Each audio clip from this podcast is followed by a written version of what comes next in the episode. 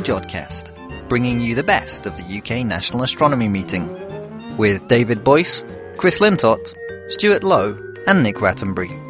The Jodcast, NAM edition.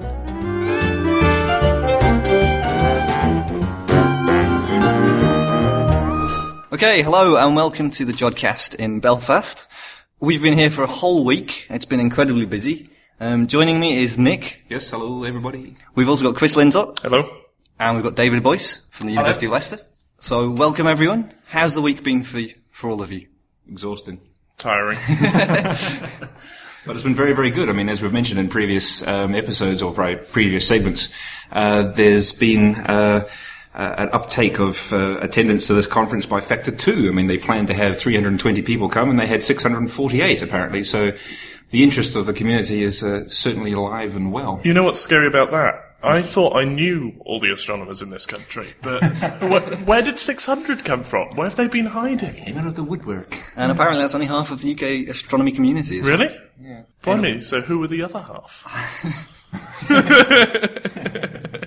And will they all be here at the next one? Yeah. And as noted by you know, several of the uh, more elderly members of the RAS, that it was wonderful to see that the audience was comprised largely of young people. I'm not sure how they define young, whether I count myself as a young person, but I mean, certainly you look around and there was certainly many uh, PhDs, masters, and, and young postdocs. So There was a large number of people from Northern Ireland, surprisingly, which perhaps don't get to some of the, uh, the say, mainland UK NAMs, but uh, I think that was a good thing because it, it meant that you, you could talk and, and get in conversations with people that perhaps were doing something very similar to you that you, you didn't know existed because you probably hadn't met them before. Mm, yeah, and it's important actually being, being in the internet era, and you've got email and other forms of you know, communication, which you know sounds great on you know on the face of it. However, it's always nice to put a face behind the name or an email Definitely address or something yeah. like that, so you can go, oh, that's what you look like, and No, the, the highlight for me was having lunch with a guy named Phil Murray, who's the Galaxy Zoo web designer.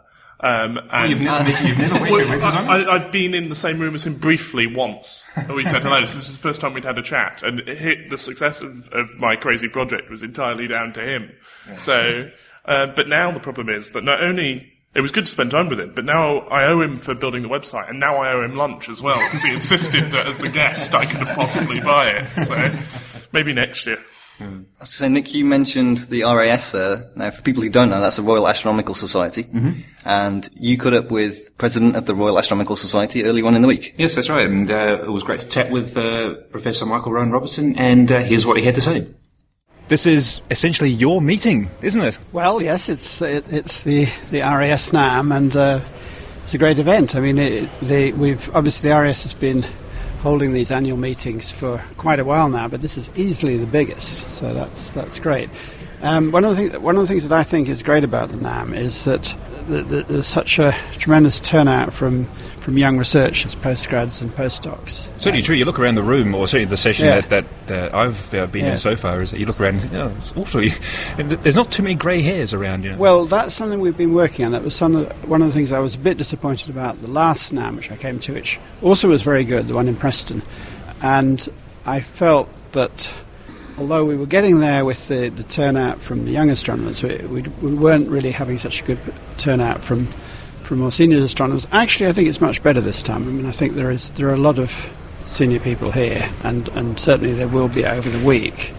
Um, we seem to have a particularly good set of plenary lectures, very good set of plenary lectures, which should attract people and lots, lots of very good sessions and so on. So I think obviously our goal is to make it the, the, the meeting that everybody needs to be at every year. And essential meeting. But for two, thi- I mean, if you compare with the AAS, where they pro- perhaps they have achieved that in a way that everybody go, everybody in the US goes to AAS. this is the American National American Society. Astronomical mm-hmm. Society meeting. The the two features that make it a must-attend conference are that it's the job for it's the job forum basically where people go to hire new people and therefore Yes. want to see the young people in action.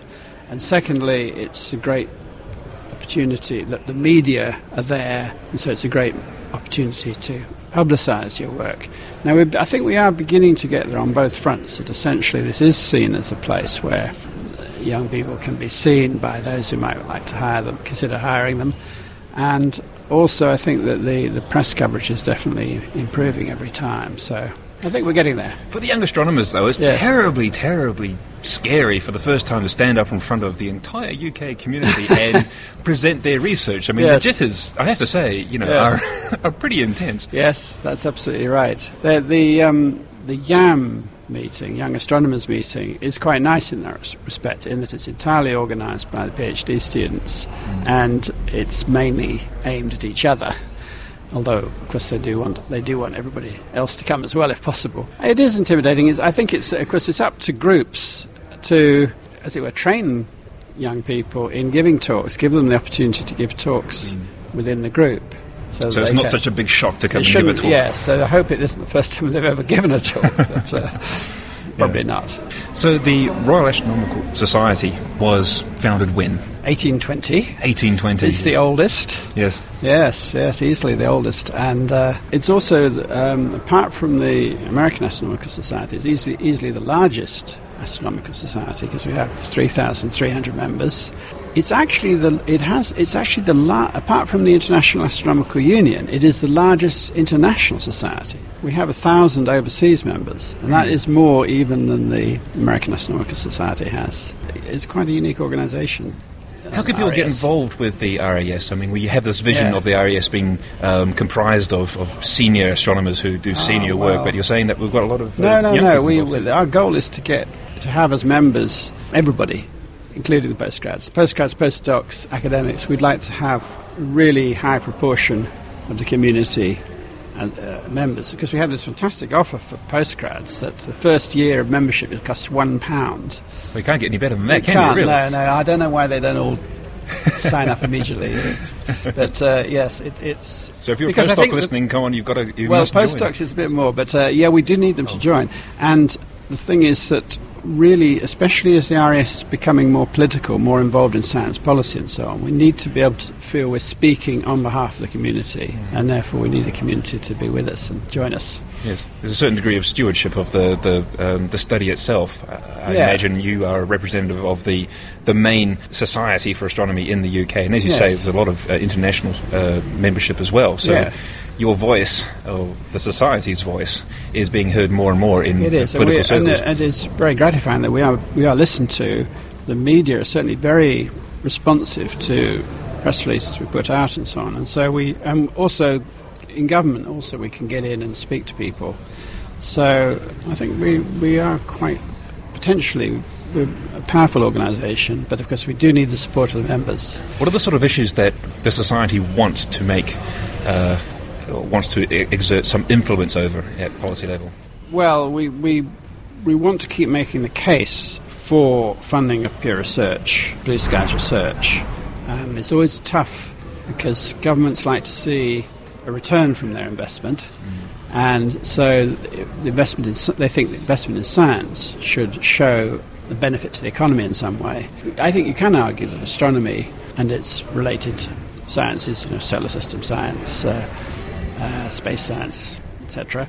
Um, they do they do bring a benefit. In some cases, it's reasonably direct in that there are some applications that amazingly quickly end up uh, uh, in, in use, but generally the influence is more through the people that we train in physics departments, the fact that we draw children into science at school and we draw students into into doing physics. So that I think is perhaps our big contribution to the economy. So we have to keep arguing that. Because at the present time, the last six months, the, the um, issue has been astronomy funding and the, the fact that the current allocation in this spending review has been rather unfavourable. And so that's the thing we've been campaigning on, campaigning on very strongly and quite effectively, I think, although things are still not sorted by any means. There's a special uh, session at this meeting, Yeah. indeed, where we hear from representatives from Yes. STFC. Absolutely. I know that I know that lots of people are looking forward to this in a grim sort of way. I'm sure the people who are on the panel are not looking forward to this because I'm well, sure I think be- they know they've got to face their community, and uh, hope they're ready for it. This has always Hmm. been a, a serious question posed of anybody who pursues astronomy as a career. So it's the it's the at a cocktail party question. Yes. Uh, Not that we get invited to too many cocktail parties, but it's the cocktail party question. What do you actually do? Yes. And why should we care? I mean, it's Yes. this case of you don't actually produce anything. Yeah. However, it's it's very difficult to try and explain to some people that what we do is extremely important in that we are inspiring generation after generation of Yeah. scientists. Well, I- you, you say that um, people ask that question, because I guess they do, and certainly governments do. But I'm always heartened by the fact that um, the public is so supportive of astronomy. And when, during this current crisis, when astronomy seems to have been uh, seems to be under attack, it's amazing how much public concern there is about that. And um, this has kept, kept the story in the media for the past months. We wouldn't be able to do that if there wasn't support. I think the thing is, people really do find it interesting, they find it inspiring, they regard this as something that human beings have to do and you know, are, we should be doing in the UK. I think that's great.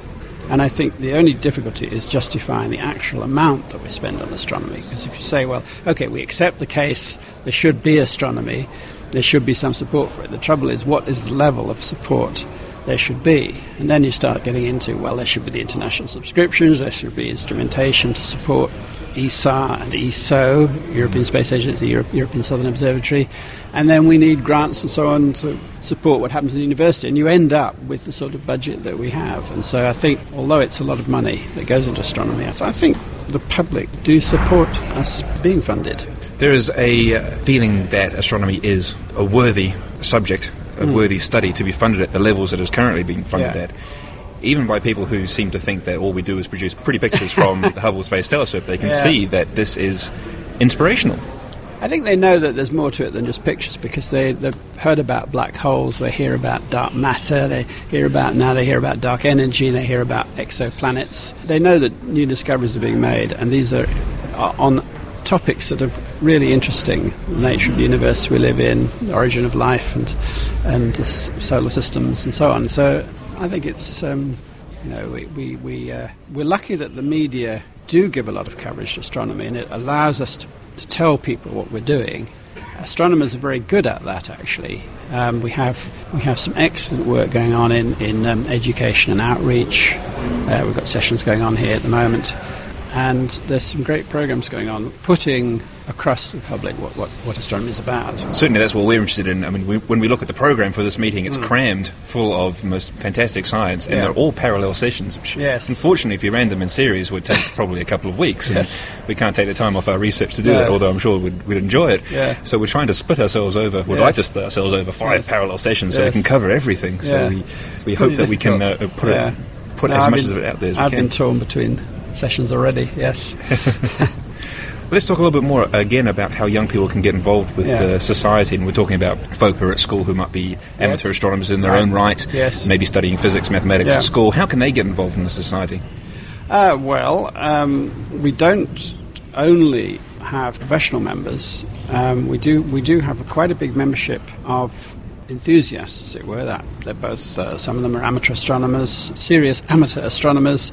Some of them are people who write about astronomy. Uh, we have a number of school teachers who are keen on astronomy. So we do we do have members of this kind. We are we are looking at the idea of trying to create a more extended category of membership, which might be something like Friends of Astronomy or something, where we would, for a, a smaller subscription than, than, than the actual actual joining the, s- society, which isn't cheap, and people would get a magazine and, and public lectures and so on, that, uh, and be able to identify with uh, with the, with our work.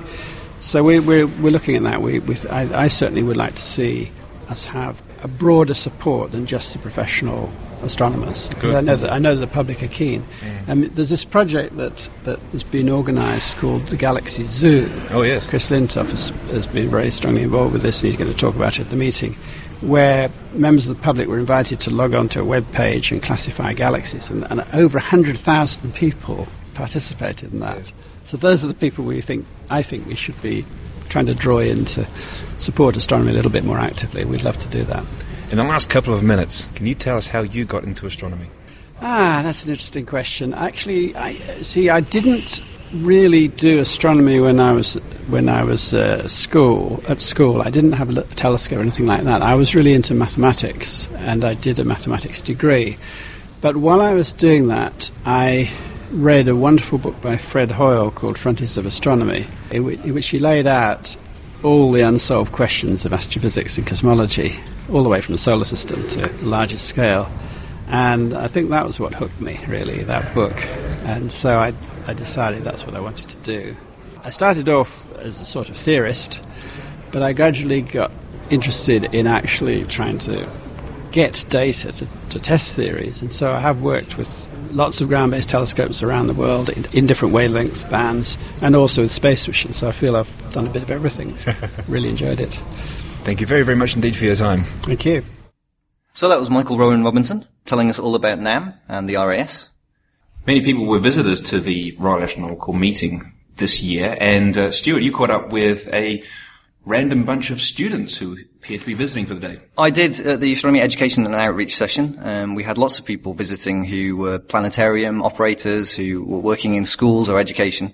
Um, and we did have some teachers and some pupils from Northern Ireland, from a school just south of Belfast, um, the Glenlola Collegiate School.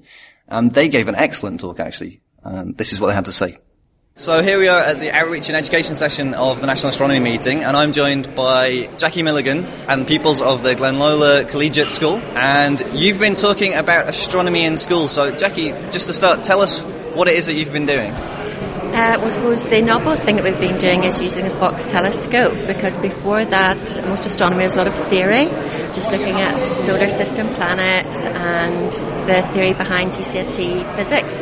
So now the girls have been using Faulkes telescope, which they've been using one in Hawaii and it is actually operational during the school day, which is fabulous. so good, just yes, so the 11 hours time difference, whatever it is, we can book the telescope around lunchtime. So it's actually an after-school activity, although it's in the middle of the day. so we've had the frustrations though of professional astronomers because we've booked the telescope a couple of times.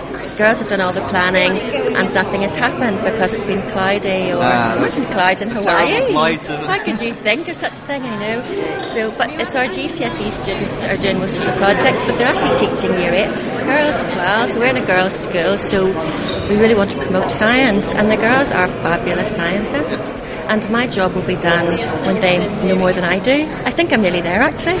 so they're very good on Faulkes. They know how to use the software now, and that's what I can't do and they've actually been working through the Student Academy. So it is, it is independent learning. I haven't been involved in that at all. And a lot of the sessions the girls have had on the telescope, they've been doing their own thing as well. They can now book time by themselves. Okay, so. maybe maybe we'll ask one of these experts because they are experts. So impressing all of the astronomers here. Um, ask you, what have you been doing with the Faulkes telescope? Um, with the Faulkes telescope, I've been using it from I started astronomy, and at the minute I, have been working on some recent projects. Well, one of my last projects was tracking the orbit of a near Earth asteroid, which was really difficult to do, but we had support and help from the Armagh Planetarium. So and what, what sort of things did you do to track it? Um, we took separate pictures through different times. So we would take a picture at say 11 and then one at 10 past 11 and carry on this for a, a good couple of hours and then we would blink the pictures by putting one on top of each other and blinking them to see which star or what the asteroid which one had moved right. so we could tell which one the asteroid was and then from that we would, could calculate the orbit and say that it wasn't going to crash into the Earth, which is very lucky and great. It's nice to know it's not going to crash into It's great news. There's another of, another of the pupils at Glenlola Collegiate who's been working on the Faulkes Academy, I think it's called. Is that right? The Student Academy. Do you want yeah. to tell me a little bit about that? Well, it's just um, currently a pilot program. It's not actually available for enrolment yet, but um, my friends Sam, Hannah, and Lorna and I, we've all have the opportunity to enrol and work on what is still the pilot program, or what we call Project One. Very good. And I, I, saw some pictures of you all in sleeping bags outside for star parties and things. That was uh, observing night. That was observing night, and we happily had clear skies, and we got to see some key constellations and all that. Okay. Well, thank you very much for talking to us. Thank you. It's fun to hear about proper results from Faulkes because they've had such trouble being the first big robotic telescopes and getting those off the ground. But wherever you look now, this sort of thing's happening. You've got Faulkes, of course. You've got to include Sloan, which is the big sky survey that makes use of the robotic telescope in New Mexico. I think that came up in almost every session mm, I sat yes. in, whether it was supernovae or whether it was galaxies or whatever. But the next generation is really impressive too. And I really enjoyed the talk about Pan-STARRS. Um, from Nick Kaiser, and this is the future of astronomy. And I think one of you at least caught up with him. Yep, that was me. I managed to catch hold of uh, Professor Nick Kaiser uh, from the Institute for Astronomy University of Hawaii, and it's not the Edinburgh one. Not the Edinburgh one, no, that's right. This one's uh, slightly warmer. And uh, had a chat about Pan-STARRS. I'm joined now by Professor Nick Kaiser from the Institute for Astronomy in Hawaii. And uh, you're here to talk about a fantastic new telescope project called Pan-STARRS. Tell us a bit about it. Uh, yeah, the uh, Pan-STARRS project is being led by the institute I work for, and uh, we managed to get funded by the United States Air Force to build this sucker. They uh, apparently have quite a lot of money to um, put towards astronomy. We would, would like to know why. Why is the why is the U.S. Air Force interested in this? Uh, well, as well as you know, trying to kill people in Iraq and things like that, they uh, they actually spend quite a lot of money on basic research. So they just uh, spread it around and do sort of blue skies research, and sometimes good things come out of it, and sometimes not. Tell us a little bit about the Pan-STARRS project. I mean, Pan-STARRS sounds very much like yet another astronomical acronym. what does it stand for? Hey, it stands for uh, Panoramic Survey Telescope and Rapid Response System. Goodness. So really, it's the survey telescope part that we're doing, and then the rapid response is really all the other telescopes on the planet, which will be used to follow up the exciting things that we discover going going bump in the night. So, what stage is the project? Um, well, we uh, got funded in 2002, and it's been uh, quite a wild ride since then. And we've managed to get one telescope built so far, and it's uh, almost become operational now. And we're starting to get the first scientific results out of it, so it's very exciting for us. You mentioned the first telescope, so presumably there is going to be more. That's right. We hope to build four of them, and we're going to move them uh, over to Mauna Kea, and we're going to tear down the university's existing telescope. Uh, much to the chagrin of some of my colleagues, and we're going to put up this new system, which will be about the same size, but it'll have four telescopes inside the enclosure rather than one. And they're also these rather revolutionary telescopes that can survey huge swaths of sky. Why four telescopes? I mean, why couldn't one telescope do the same job?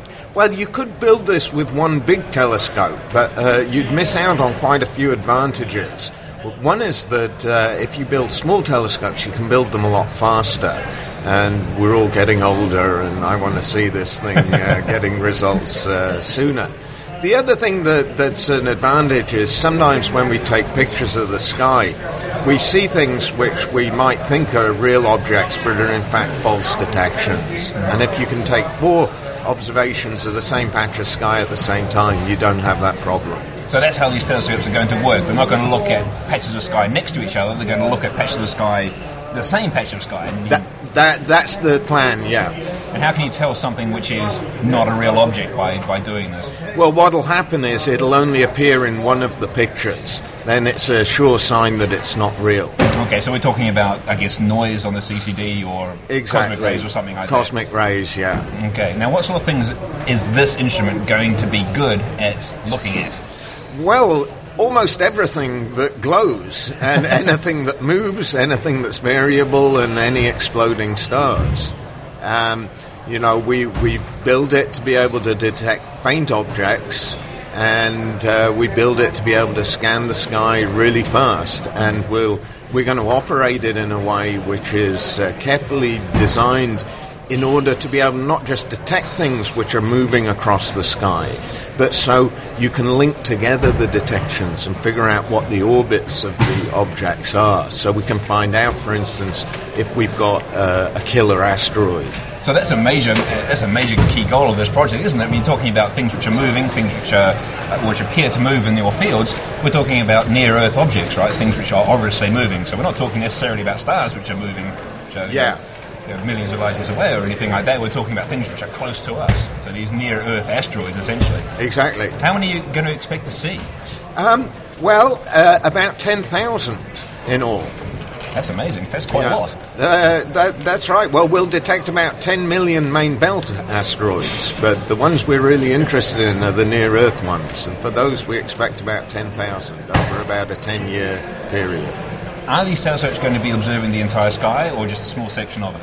Uh, the the entire sky, or or rather three quarters of the sky, because there's a quarter that we can't access from Mauna Kea. Do I see a connection now between uh, the Air Force funding the project and possibly an external threat of a killer asteroid. Um, no, strangely not. No, the, you know we're just funded to build and design brilliant technology. The idea is that if there's spin-offs for the military, they can copy our our detectors and so on and incorporate them into their things. But they're actually not interested in in any of the the science we do. There's other people in the military who may have some interest, but not the people we work for. Perhaps some Hollywood directors, maybe. I'm not sure. Yeah. What else will Pan-STARRS be good at looking at other than near-Earth asteroids? Well, this is the beauty of the thing is that while you're scanning the sky looking for near-Earth asteroids, you see all the more distant asteroids. So people who are interested in those get some science out of it. You also see lots of things in the outer solar system. Then behind that, you'll see a billion stars in our galaxy, and then behind all those stars are all the other galaxies in the universe. So you name it, we're going to see it. That's fantastic. Now, why is it that Pan-STARRS is going to be particularly good at looking for transient objects? Um, well, it, it, it, there's several things. One is that we've got really good observing sites in Hawaii. We get really sharp images, and that means you can detect fainter things. Right? Uh, we've got these fantastic detectors, which are much larger than anyone has built before, so we can scan the sky much more rapidly. So the rate, those two things mean the rate at which we'll detect things is just much higher than anyone else. So we're going to see like 10,000 supernovae exploding. And the trouble with that is what you want to do every time you see a supernova, you want to go and have a look at it in detail with a 10 meter telescope. And unfortunately, there aren't enough 10 meter telescopes. Yeah. That's fantastic. So you mentioned that we're getting close to um, having one telescope operational. yeah. What's the timeline? When do we expect the entire Pan-STARRS network of, of four telescopes operational? 2012 2012. is, is the plan, yeah. Well, that's fantastic. We look forward to hearing more about results from Pan-STARRS. Uh, you're you're going to hear a lot of results. There's going to be a lot of discoveries. So watch this space. We'll do. One last question for you. How did you get started in astronomy? Um, well, I wanted to be a high energy physicist, and I did a master's degree at Cambridge, but wasn't quite smart enough to get picked up by Stephen Hawking's group. But they said to me, why don't you go up the street and talk to this guy Martin Rees? He might have a place for you. And uh, look, and he took me on, and uh, was a very good time to get into astronomy because it was the start of all the the, the new theories about dark matter dominating the universe and inflation and stuff. Everything was just starting to happen, so I really got in on the ground floor there. Fantastic. So presumably before that you wanted to be a high energy physicist. What drew you towards physics as a, as a Well, I, I don't know. Uh, it, I'm sure it had something to do with the fact that my dad was a physicist, though before I, I sort of got serious about it, I wanted to be an artist. But uh, after going to art school for a year, I discovered I had zero talent. and uh, oh, well, they couldn't teach you that at art school? it took me a while to figure it out. I was slow on the uptake. But I'll tell you something the thing that really turned me on is a good friend of mine. His brother dropped out of college. He had these physics books, and he gave one to me. And it was volume one of Feynman's lectures on physics. Oh, yes. And I started reading this book, and I thought, hey, this is kind of interesting. And, and I, uh, you know, I've been uh, you know, in love with physics since that day.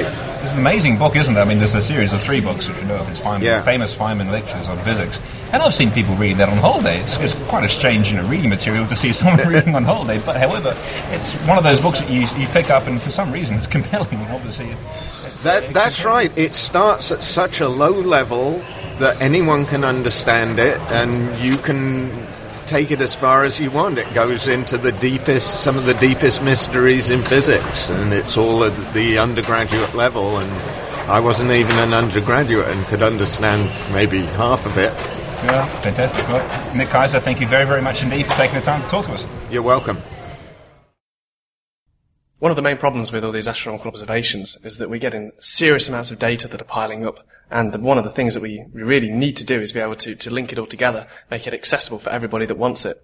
Now, one of the major uh, unfolding success stories in this area is AstroGrid, a, a computer system that basically allows you to get any observations of any object you want in a very simple to use manner.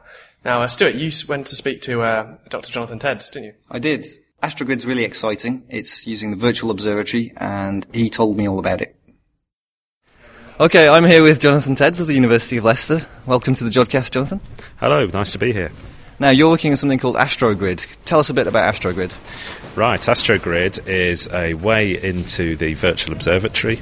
Uh, the virtual observatory is a worldwide effort to enable um, an astronomer anywhere in the world using a single PC to access all of the data from all of the missions uh, as long as they're published to the VO. There are now tens of thousands such resources available through the VO, so it's a very powerful tool for accessing multiple archives. This is this is a bit of a change from how we used to do things, where we had to log in to individual resources to, to download data. That's right. Uh, in the old days, you might go to um, an image server, for example, and pull down uh, an individual image of the sky from one mission. But for every different mission, you'd have to go to a different web page, uh, put in your coordinates, get back uh, a set of images or a catalogue of objects from those those regions of sky. These days, what you can do from the VO is essentially search all of the missions simultaneously uh, and get back either catalogue data or image data, spectra, um, and uh, other such services. Uh, you can actually do much more complicated things as well. So once you've found the resources you're interested in, uh, you can start to do complicated data mining. You can uh, launch quite complex queries where you not just say, uh, is the data for an object in this catalogue or that catalogue, but you can actually say, um, is the data within a specified range of a parameter? And that might be position on the sky, it might be uh, flux, it might be magnitude in a given filter, it could be all kinds of things, and you can see how you can build up to much more complicated uh, science samples. So it's re- really going to be a very useful tool for doing research. Yes, I think it's a bit like the step uh, a step change really uh, in how you access multi-mission data uh, to the sort of equivalent of Web 2.0 access. You know, r- really, it's being able to go in through one entry point and access all of the data from multiple missions, multiple wavelength ranges. Uh, and this enables you to do much better science. I mean, increasingly these days, very little science is done in one single wavelength range Mm. or energy band. Typically, what you do is you need to correlate data from multiple missions and multiple energy Yeah. ranges. And that's exactly what we make easier using this kind of virtual observatory interface. Now, at NAM this week, you've launched a new set of tools for Astrogrid, or an update to the existing tools for Astrogrid. Can you just tell us a bit about those? Yeah, sure. This is um, our first public release uh, of the VO desktop, as we call it. And this is essentially uh, a Java download. Uh, so all you need, uh, you can run this on any platform. It could be uh, on Windows, Linux, or the Mac. Um, and it's a Java tool. You just need a reasonably recent version of Java. Uh, and once you have this, you can sort of right click in the usual way you would do for most software that you'd install on a PC. Um, and uh, this enables you to access a few tools. The main tool is called VO Explorer.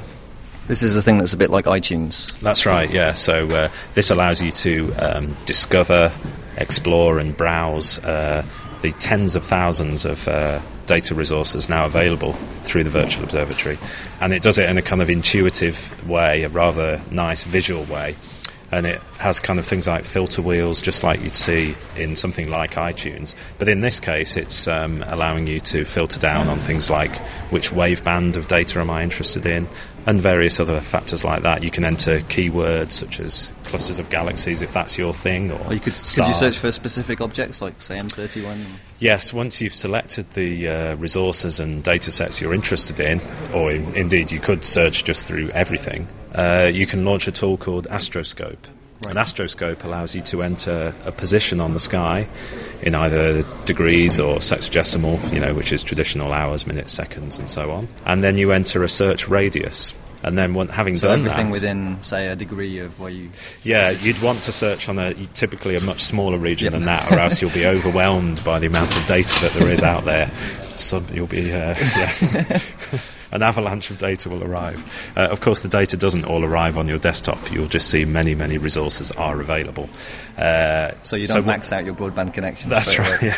No, that's right. So, uh, but to get manageable returns, the VO Explorer allows you to filter down, and then what you do is you run this uh, astroscope. It's just a single click from the source that you, the resources that you've chosen, uh, and you, you then search in a given radius.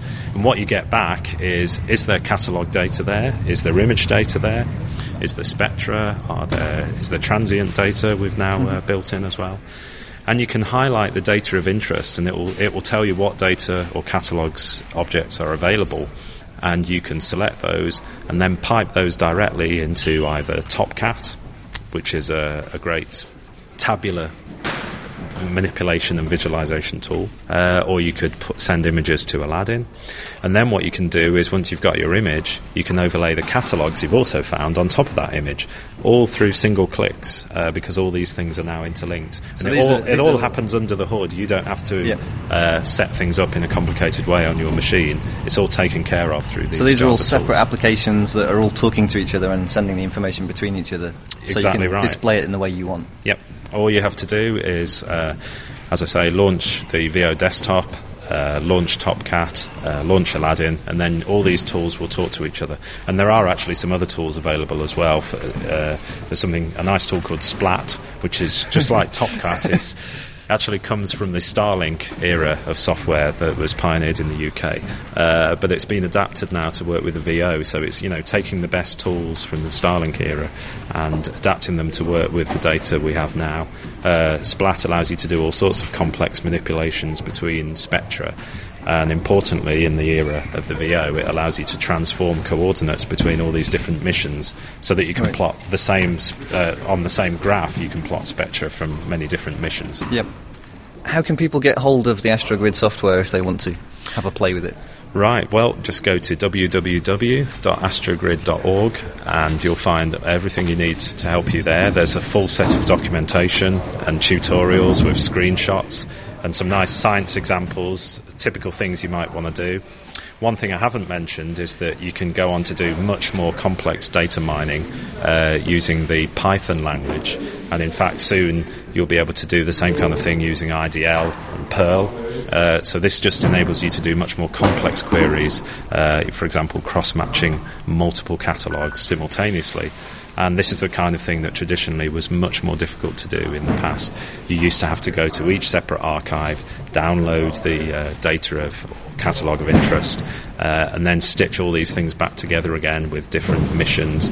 Uh, it was a long and tortuous process, and uh, in fact was often very difficult to achieve in practice because of the different uh, units used in different missions and so on. What we have in the virtual observatory now is a set of standards that allow you to do all these things simultaneously. Uh, and to be able to do it from the command line and uh, script it up in one go is will allow some exploration of brand new parameter space that people Yeah. haven't yet probed. Well, we look forward to all this exciting science that will come from the multi-wavelength approach that we can do now with the Virtual Observatory and Astrogrid. So thank you very much f- for talking to us. Uh, you're welcome. Thanks. Try it out. That was Dr. Jonathan Tedds of the University of Leicester. That was really exciting. It was very much like iTunes, and he was sort of. I, I can't wait for them to include podcasts on on Astrogrid. on the virtual observatory site. Do you have to put your credit card number in for Astrogrid? Is it 189 or whatever it is? Yeah, 79 pence. You can have the first 30 objects free, but the rest, the, the, the rest of the objects cost. Four ninety nine per spectra. That's right. Astrogrid's useful because it is going to make comparing data easier, but you're also going to be able to see the unusual objects. They stand out when you compare these data sets. The things that are bright in infrared but faint in X-rays, or vice versa, or whatever. multi-wavelength Exactly. And finding these odd, odd objects is, is usually key to understanding what's going on. And in particular, my field, trying to, or one of my fields, trying to work out galaxy evolution. Because the whole thing is a mess. And I think that was clear from Richard Ellis's talk earlier in the week. And um, you've talked to him. One of the most exciting topics in astronomy research at the moment is galaxy formation and evolution. Now, just following the first session on the topic, I caught up with Professor Richard Ellis from the University of Oxford to tell us a little bit more. We heard a little bit about uh, cosmic downsizing today. Can you explain a little bit what we mean by Yes, cosmic downsizing? yes, We've heard about downsizing in the job market or in, Yeah, in well, a it's company. similar, it's a similar thing. We used to think that galaxies grew uh, from small things, getting bigger, uh, like Lego, building bigger and bigger things as time goes on. That the very first galaxies will be quite small, uh, and then they would merge. Gravity is an attractive force; it brings galaxies together. And so we'd have a large number of little things, and then they would merge and produce a smaller number of big things. And if this was correct, then the, the latest galaxies to form would be the biggest ones, and they would have formed most recently. Then astronomers in the 90s found that uh, well, this wasn't the case, in fact, that we found that uh, quite a long time ago there were lots of big galaxies in place. And in fact, they've stopped growing, whereas little galaxies are continuing to grow. And so this seemed the opposite of what we expected. And as often happens in science, you know, there was one camp, in this case the observers, pointing out their data and saying something's wrong here. Look at the data, and the theorists were saying, "Oh no, we, do, we don't believe this." And How so, could we be wrong? How could we be wrong? and so the phrase downsizing got coined, was first introduced by Len Cowie, uh, an astronomer in Hawaii, and he said, you know, look at this. The, uh, the galaxies at high redshift are already there, and there are big ones. And as we go, as time progresses, most of the action switches to lower mass galaxies. So what's going on? Well, firstly, the result is correct. The observers were right, and the theorists have had to regroup and, uh, you know, eat a bit of humble pie in the process. and now what we think is going on is that there are additional processes that govern how a galaxy grows. Firstly, we have to admit that some galaxies did collapse very quickly when the universe was young and form quite massive systems. And this is permitted within the uh, dark matter picture of the universe. There's nothing fundamentally wrong with that idea. But when a galaxy gets to a certain size, it shuts itself off. And the, the name of the game now is to try to find what is the process by which a galaxy understands that it can no longer accept any more material. Well, wh- what does a galaxy accrete? It accretes gas, hydrogen gas. And in order for that gas to form stars, the gas has to cool. So if you can find an engine inside a galaxy that keeps the gas hot, it will never cool and it will never form any stars. And we now think that the mechanism that prevents a galaxy from going beyond a certain size is, lo and behold, the black hole in the middle. Now, black holes have, of course, been familiar in astronomy for decades, and, but it's only quite recently that we realized that they're in every, pretty well every big galaxy. Hmm. And now there's a very tight correlation between the mass of the black hole and the size of the galaxy in which it sits. So it's pretty obvious that the black hole is governing the galaxy in some way. And now we're looking for what is the means by which the black hole in the center of the galaxy tells the whole galaxy stop growing. Well, we think it's that there's a jet of activity which heats up incoming gas either blows it away or heats it so that it can't cool and form any more stars. And this is what we call feedback, very similar to feedback in an electrical hmm. circuit that you know goes round and round and stops a galaxy from growing anymore. This process of you have a galaxy with lots of gas being pulled into the black hole, it gets blown out in a, In a jet, massive jet, jet. and that in turn turns off the rest of the star formation. And so the galaxy then becomes a red galaxy, very old, doesn't have any more activity. And, and then as the universe expands, uh, lower mass galaxies don't have such a powerful black hole, and so they, you know, the, the feedback circuit isn't working there. So they keep growing and they keep uh, forming stars, and so it's the black hole to the rescue. That is the agent of downsizing. Hmm. And these galaxies which are showing this feedback activity currently, they form a special class of galaxies, don't they? A special type. Yes, so the galaxies that are active at the moment are a subset of the overall population, and now what's key, the key question that we're addressing here at the meeting in Belfast is the the demographics. Take the population, how many galaxies are, are being shut off? How many galaxies are close to being shut off? How many galaxies are having a whale of a time forming lots of stars? And obviously, the numbers that you see in a snapshot of time, because of course, you know, we, we can't, we don't live long enough to see any evolution in the universe significantly. The number that you see on the sky is, of course, a record of how long it takes for each phase to, to act. And so there's a lot of activity here at the meeting in trying to understand, you know, whether we have the right picture now. But I think we're on the right track. Hmm, exciting stuff. Yeah, it is. It's um, and you know, black holes have long been a thorn in our side. We didn't know where they fitted in. We knew every galaxy probably had one, but we didn't know what role they played. And now we see they're central to this cosmic downsizing. It's remarkable, isn't it? Because we although we know that the uh, black holes in the center of galaxies are so-called supermassive black holes, they are very, Right. very large. Right. And certainly they influence the galaxy using their gravity. However, it's not directly the gravitational pull of the No. supermassive black hole which is doing this No. feedback mechanism. No, what we're learning is that there's forces other than gravity governing the history of galaxies. The, the, the mistake that the theorists and all of us made in the 80s and 90, early 90s was thinking that gravity is really the force that brings together galaxies and makes them grow.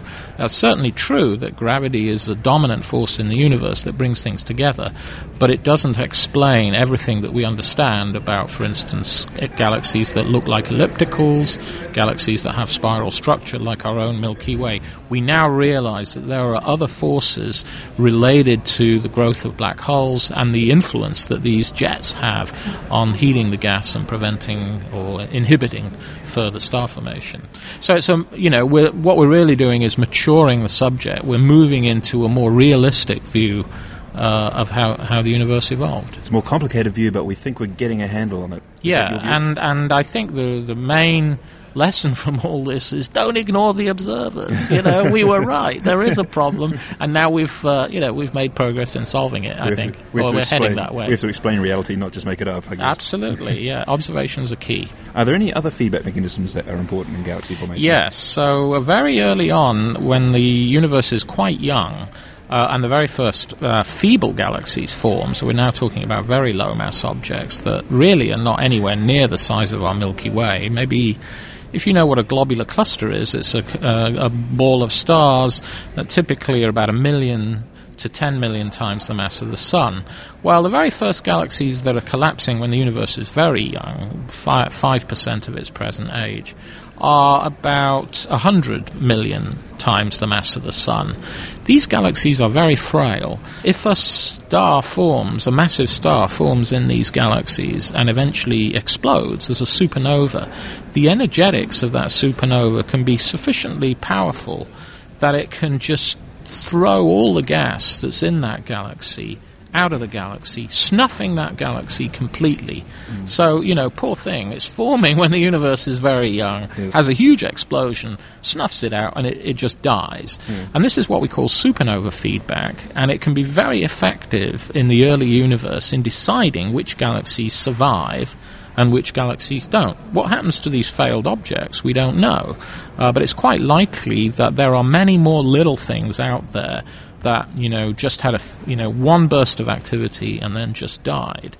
And there's been a problem in astronomy for some time that if one looks around the Milky Way and the Andromeda spiral, uh, we, although we see a lot of low mass galaxies, we call them dwarf galaxies, uh, we don't quite see the number that theory would predict. Uh, the dark matter theory, that is. Um, and one explanation for this might be that many of them just, you know, snuffed out very early on when the universe was quite young. Yeah. So there's another form of feedback. The whole topic of star formation history. Can you explain a little bit more about what we mean by star formation history? Yeah, so what we're trying to determine with the star formation history, of course, is we're using our telescopes as time machines to try to understand when did the bulk of the stars in the universe, in the Milky Way, if you like, when did they form? We have a lot of stars around us today, but how old are they? Well, of course, with our big telescopes, using them as time machines, we can slice the universe in history and see how much star formation is going on at any particular remote point in the past. And then we do this successively at different distances, or hence mm-hmm. look back times, and we can piece together when most of the stars in the universe switched on. And what we find is that there's a magic period around a redshift of 2, so that's about 10 billion years ago, when the activity peaked. That is when, you know, if you like, it's the sort of teenage era, you know, when everything happens in a galaxy. And obviously, then once we know that, then of course a lot of attention focuses on that period in cosmic history.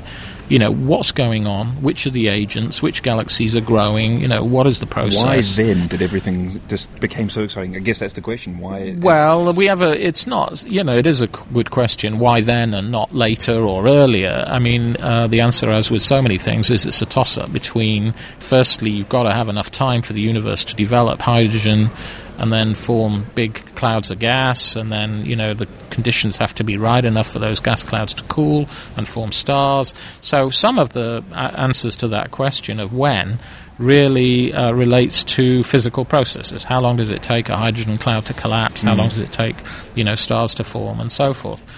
Basically, I think the cosmic star formation history, or that is the history of how star formation developed, is one of the triumphs of the last, say, five years. That we've got various ways of measuring how stars, the star formation rate.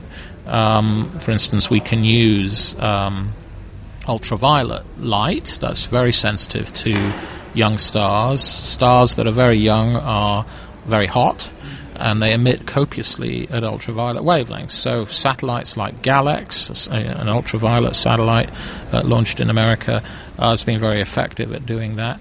But also, substar formation is obscured. It's in it's seen in obscured in dust clouds.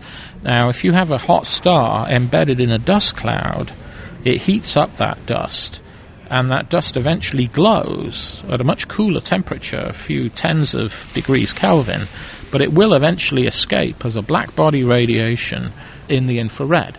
And Spitzer, Spitzer space telescope has been very successful in tracing the obscured star formation. Um, so uh, we've learned a lot of lessons over the last 10 years. Firstly, we were doing the star formation history business largely using optical and ultraviolet diagnostics, but it seems that we were missing a lot of the activity, which now the Spitzer Space Telescope has, uh, has complemented. So piecing together it all, I think we now have a pretty good understanding of when most of the stars in the universe formed. It's these infrared observ- observations which, as you say, complement the optical observations. They don't necessarily supersede them or or No. or, or uh, no. contradict the results. It's No, it's interesting just sociologically. When the subject first developed, you know, the, the optical astronomers thought they had the whole scene covered, and then the infrared astronomers came along and said, You're missing all this activity.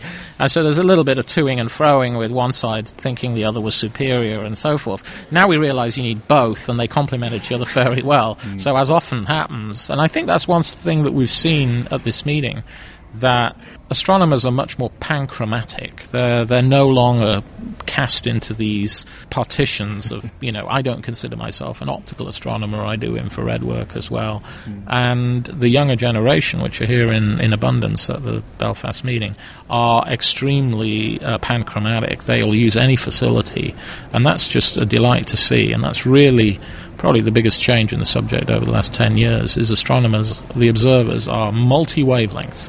Wonderful. One last thing before I let you go and get your lunch. Right. Give us a minute or two on how you got into astronomy. Ah, okay. So I uh, was uh, br- brought up in Wales, and uh, there was a public library.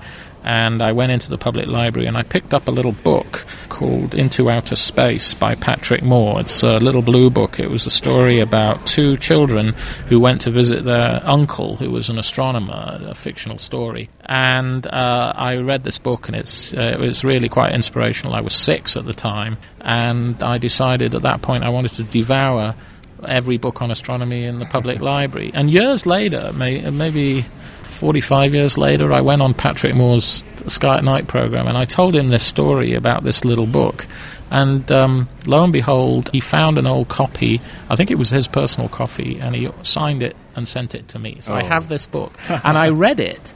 You know, 45 years later, and I remembered the chapters. I couldn't believe- Wonderful. Yeah, so it's, it had a happy ending. Thank you very, very much indeed for Pleasure. taking the time to talk to Yeah, us. We do appreciate very it very, much. very much Yeah, indeed. Good. Last year at NAM, we uh, were able to talk to Monica Grady about astrobiology, and we've we've caught back up with her this year to find out what n- is going on new in this field and uh, and what she's working on at the moment.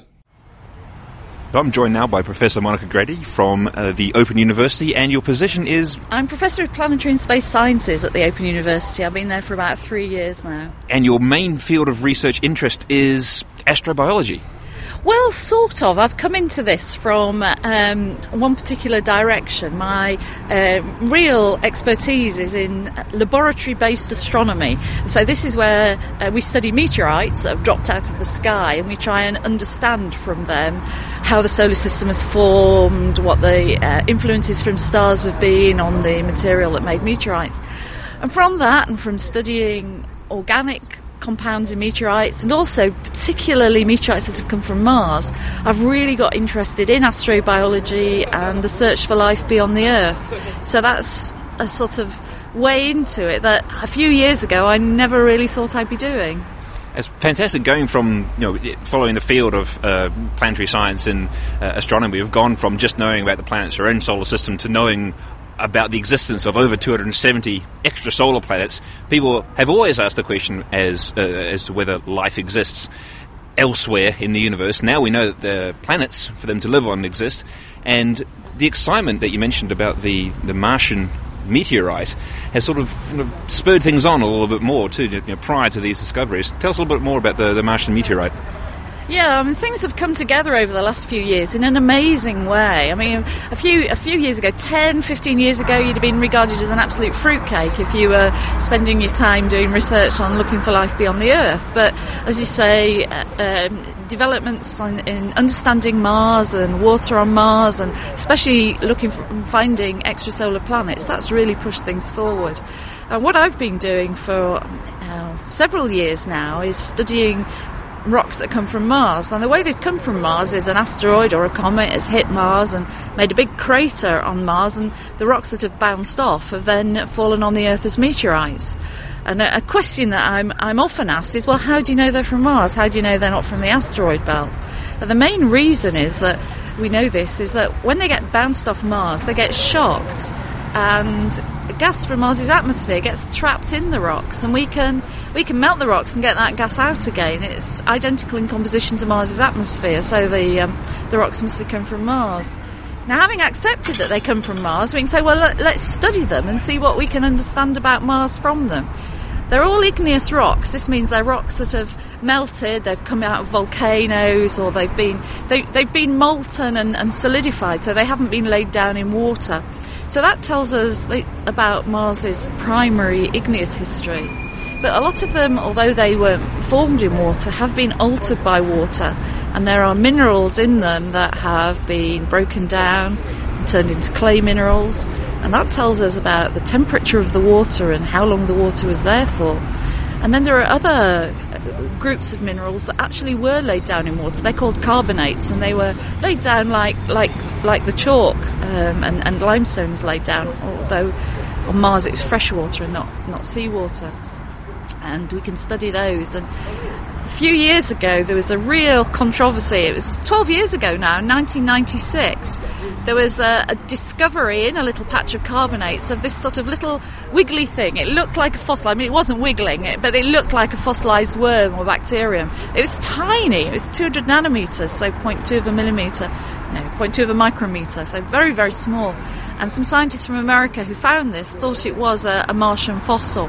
Not many other people believe them. I mean, I don't believe it myself. But what it did was it made people really think, well, hey, you know, we've been maybe paying lip service to this idea of life on Mars, but you know, maybe we are on the the the edge of actually finding it. And that really has driven the stuff forward in the, the last few years. And it's been a really exciting time to to be working in this field.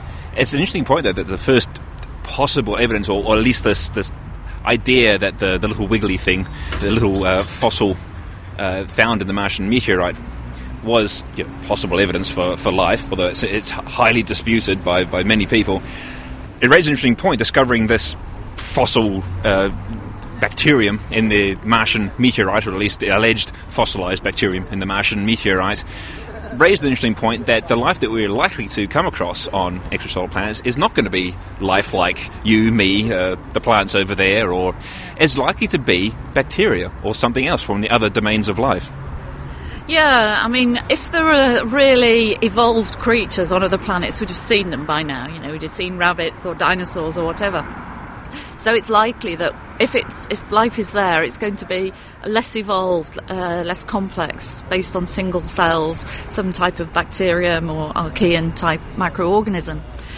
Now, over the last few years, as well as learning more about extrasolar planets and possibilities of life on Mars, we've also learnt an enormous amount about life on Earth, and we've found life in many more niches on Earth than we ever dreamt of at the bottom of the ocean, in hot volcanic springs, uh, even trapped inside rocks. I mean, there's a whole set of organisms that live inside rocks. They're called cryptoendoliths, which is a a long word, but you can break it down. It's very logical. Crypto means hidden, endo is inside, and lith a rock. So it's, it's organisms hidden inside a rock. And there are lots of those in Antarctica. And we look at Antarctica as a very cold, dry, windy place. Um, and Mars is cold and dry and windy, and maybe things like cryptoendoliths could live inside rocks uh, um, on Mars. And that's a fascinating prospect, but it also leaves you with um, the concern of, well, how are you actually going to be able to identify them? It's going to be very, very difficult. I mean, robotically, you're going to have to get really close up images. Well, you're going to have to strike it lucky, lucky to start with to, to find it. So, this is one of the things where you think, well, hey, eventually we are going to have to send proper geologists there with their hammers to actually go and, and look at those rocks in great detail. Sounds like you're asking for a ticket to Mars. I'd love to go to, to Mars. I'd love to go to the moon It won't happen for me, but it might be for my son or my grandchildren, and that's something to keep working for. Well, we look forward to your and future generations' discoveries on life on other planets. Well, we are focusing largely on Mars, but what about um, uh, the possibility of life on other planets that we know of in our own solar system, and maybe not necessarily limited to planets, but their satellites? Yeah, I mean, we've concentrated on Mars because, you know, that's the number one place to look, but there are other places. And the second favourite place is Europa, which is one of Jupiter's satellites. Now, Europa is one of the brightest objects in the solar system because it's covered in ice, which reflects uh, the sun's light back to us.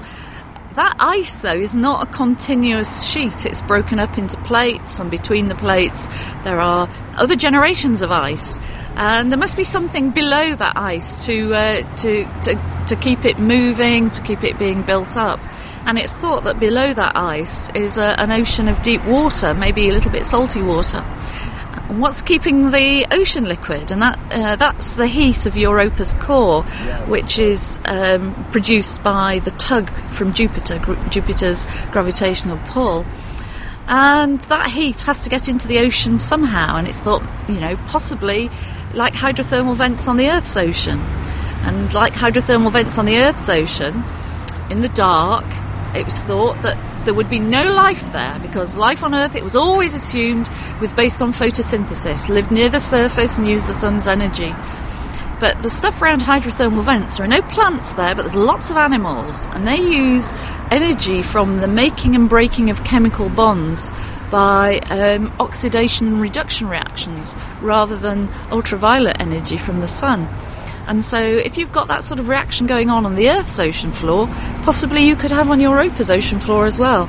It's a fascinating speculation, and um, it's resulted in several mission proposals, both to ESA and to NASA, for missions to go to Europa and other Jovian moons to, to look for life there fantastic, as you say, wonderful subject of study, and we look forward to hearing more about it. We could go on for hours, I know, but we have to stop it there. Thank you very much indeed for taking the time to talk to us. It's a great pleasure. Thank you very much indeed. Bye. Talking about life out there in the universe, we also are interested in finding about the new results in the field of exoplanets. Now, Professor Don Pollacco at Queen's University Belfast, where we all are at the moment, had some fantastic new results to announce. He discovered 10 new extrasolar planets. That was announced on Tuesday, wasn't it? Yeah, it was very, very exciting. A lot of people picked that up. So I went and had a chat with him about his new discovery. Well, thank you very much for, for giving us your time to talk to us about your very exciting discovery. This is with the SuperWASP project, so do tell us a little bit about it. That's right, Nick. And I should point out, of course, this is a consortium of universities yes. with 20 odd astronomers that are involved. And the, the work to, to produce these planets is far bigger than any one person could do. Mm. You need a complete match, uh, a complete range of skills um, and you need many people to be able to do it. Yes. Okay, well, this is the Super Wasp uh, announcement today, is because Super Wasp has finally come of age. Um, the announcement today is 10 new transiting planets, and to get that into, um, into context, there were 35 known before today. Three of them were actually, no, five of them, sorry, were already Super Wasp planets. Mhm. Uh, so we've announced another 10. So that means from the 45 that are currently known, 15 of them are now Super Wasp planets, which means we are, elementary maths here, 33% of the, of the known amount. You're starting to corner the market then in transiting planets. I think we are, and I think what's very interesting is that if you look at our numbers of planets, if you like, 13 of them have appeared since last summer. Hmm. So you can see that the project has been ramping up over several years and has now reached the point where in, we're in much more like routine operations. Is that because you've gotten better at taking the observations, or is it just the sheer weight of data that have come off the te- has come off the telescope? Um, probably both of those and neither of them, in as much that I, I think it's very easy to underestimate what we do. We take 100 gigabytes of data a night. We can't look at it by hand. We have to, we have to have algorithms to deal with it. So we say that again: 100 gigabytes per night. Per station. Per, Per night. station per night. And guess what? Tomorrow we get another 100 gigabytes. and the night after that, in the summer, in La Palma, we can end up with three, three months of photometric weather. When you say photometric weather, you, you mean that weather that you can take the observations at the accuracy that you require. There's no Absolutely. cloud. Mm. So what do you do with 100 gigabytes of data per night? I mean, do you do you have a very good relationship with hard disk manufacturers or something like that? Uh, no, I mean, in, in La, La Palma is different to South Africa, let me say that. And I'll talk about La Palma to start with. In La Palma, we have a very good relationship with network people. So we've, we've written, we've automated, we've automated the whole sequence of events. Now what we do is we, we take data automatically, it transfers back to Queens during the night automatically, and then the, at the end of the night, when it's all back here, it is reduced automatically as well. The results are then pushed to the Leicester archive automatically as well. So uh, the actual amount of effort, I'm going to say it's not very much. The effort goes into making sure everything is running okay Hmm. And worrying that something's going to break. Yes. because believe me, as soon as something goes wrong, then all of a sudden you're backing up huge amounts of data. Yeah, yeah, of course. You know, and you know, none of us are software engineers. None of us are engineers of any sort at all. We are astronomers um, that that just happen to have uh, a bend in this kind of direction. Hmm. So it's uh, it's it's quite it's, it's a lot of hard work. Remind us again about the telescopes themselves, the Super WASP telescopes. Yeah, in principle, you can go and buy these in any shop. Well, any shop that happens to sell you a Canon 200mm f1.8 lens, which are now obsolete. I mean, these are beautiful lenses. Um, It's basically a telesco- uh, um, telephoto lens for your camera, right? It's a paparazzi lens. All right. It's got a a four long tom, so to speak, a long. a long, a 200 mil long tom. Yeah. Yeah, Um, the detector itself, though, that goes on the back of that, is not something you would, your average Joe Joe public would buy Mm. because they cost about 30k each, so they're a bit more expensive. But they're they're they are fantastic pieces of silicon. They're 2,000 by 2,000 pixels. They're thin, so they're they're 90% efficient. They're amazing pieces of kit. Mm. They're remarkable. made. They're, the the silicon is made by uh, E2V, which is a UK company, and they're packaged by a, a local company to here called Andor Scientific. Hmm. Okay, so how does the telescope work? Do you just have one of these uh, telephoto lenses and a camera, or uh, describe the telescope to us? Um, the telescope doesn't actually look like any telescope you would you would recognise.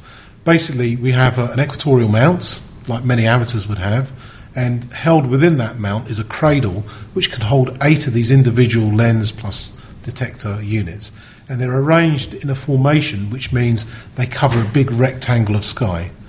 It's about 500 square degrees in each in each viewing, if you like. Um, it covers about an hour of, of, of uh, RA and about 30 degrees of declination. That's a huge amount of sky. It's 500 square. It's huge. It is really. It's like the whole of Orion.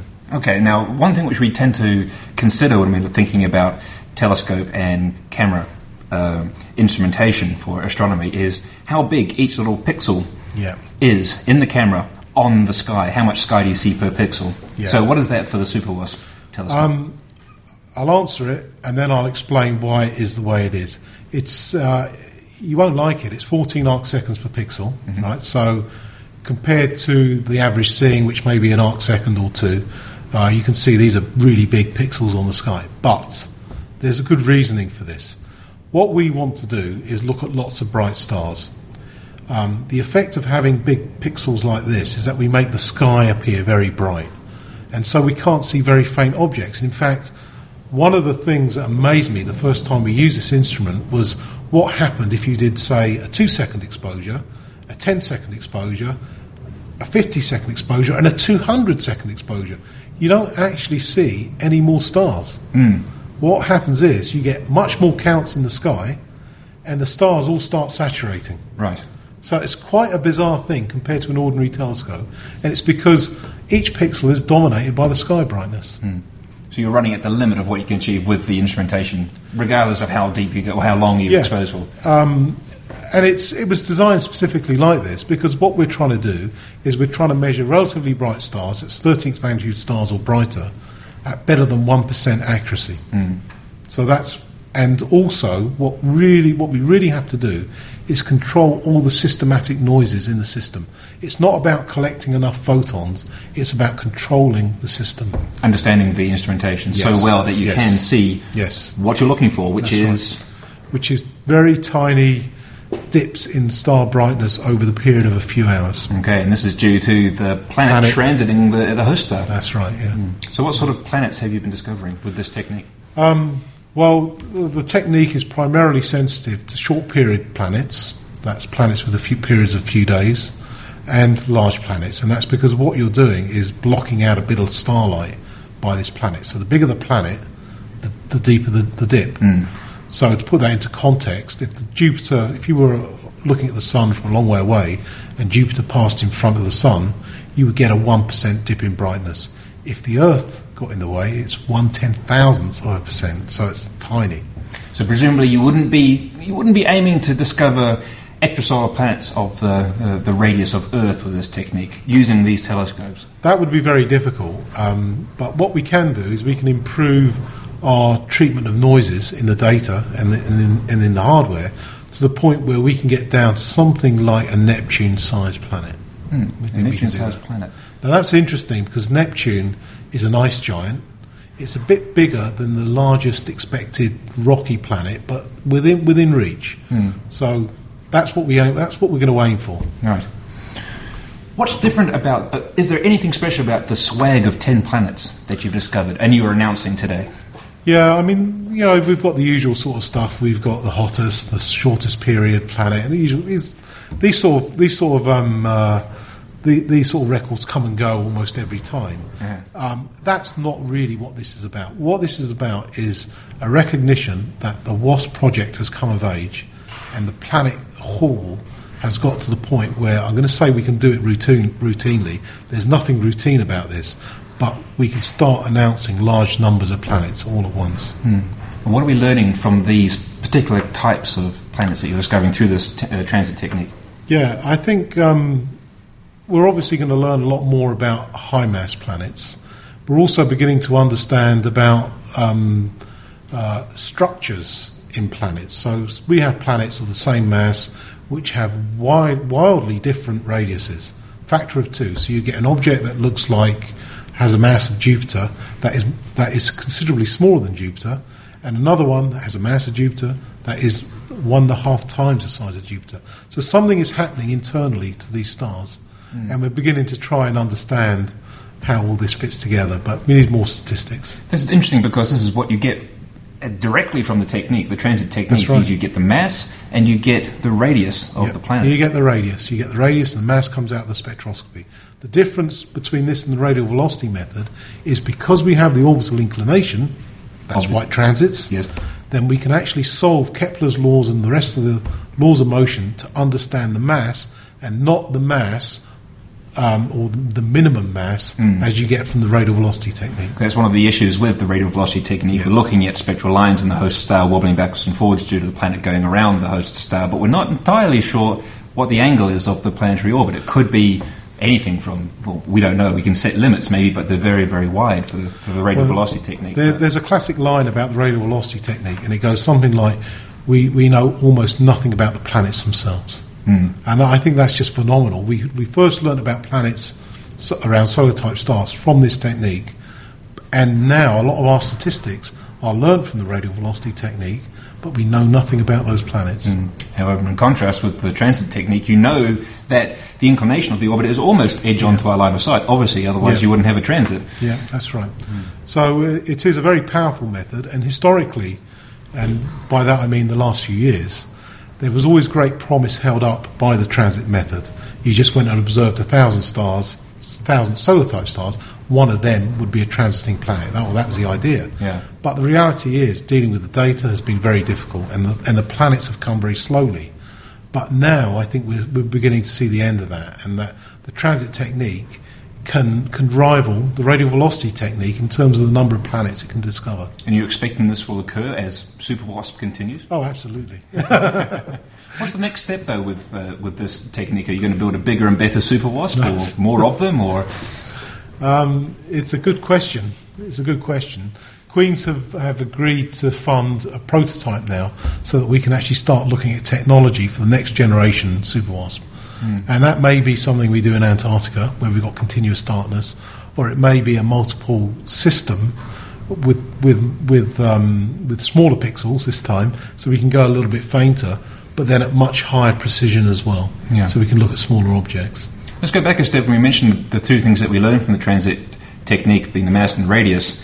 What does that tell us about the planets themselves? We mentioned that the radial velocity technique doesn't tell us an awful lot, but what does the transit technique give us through uh, the measurements of M and R? Mass, radius, density. Ah.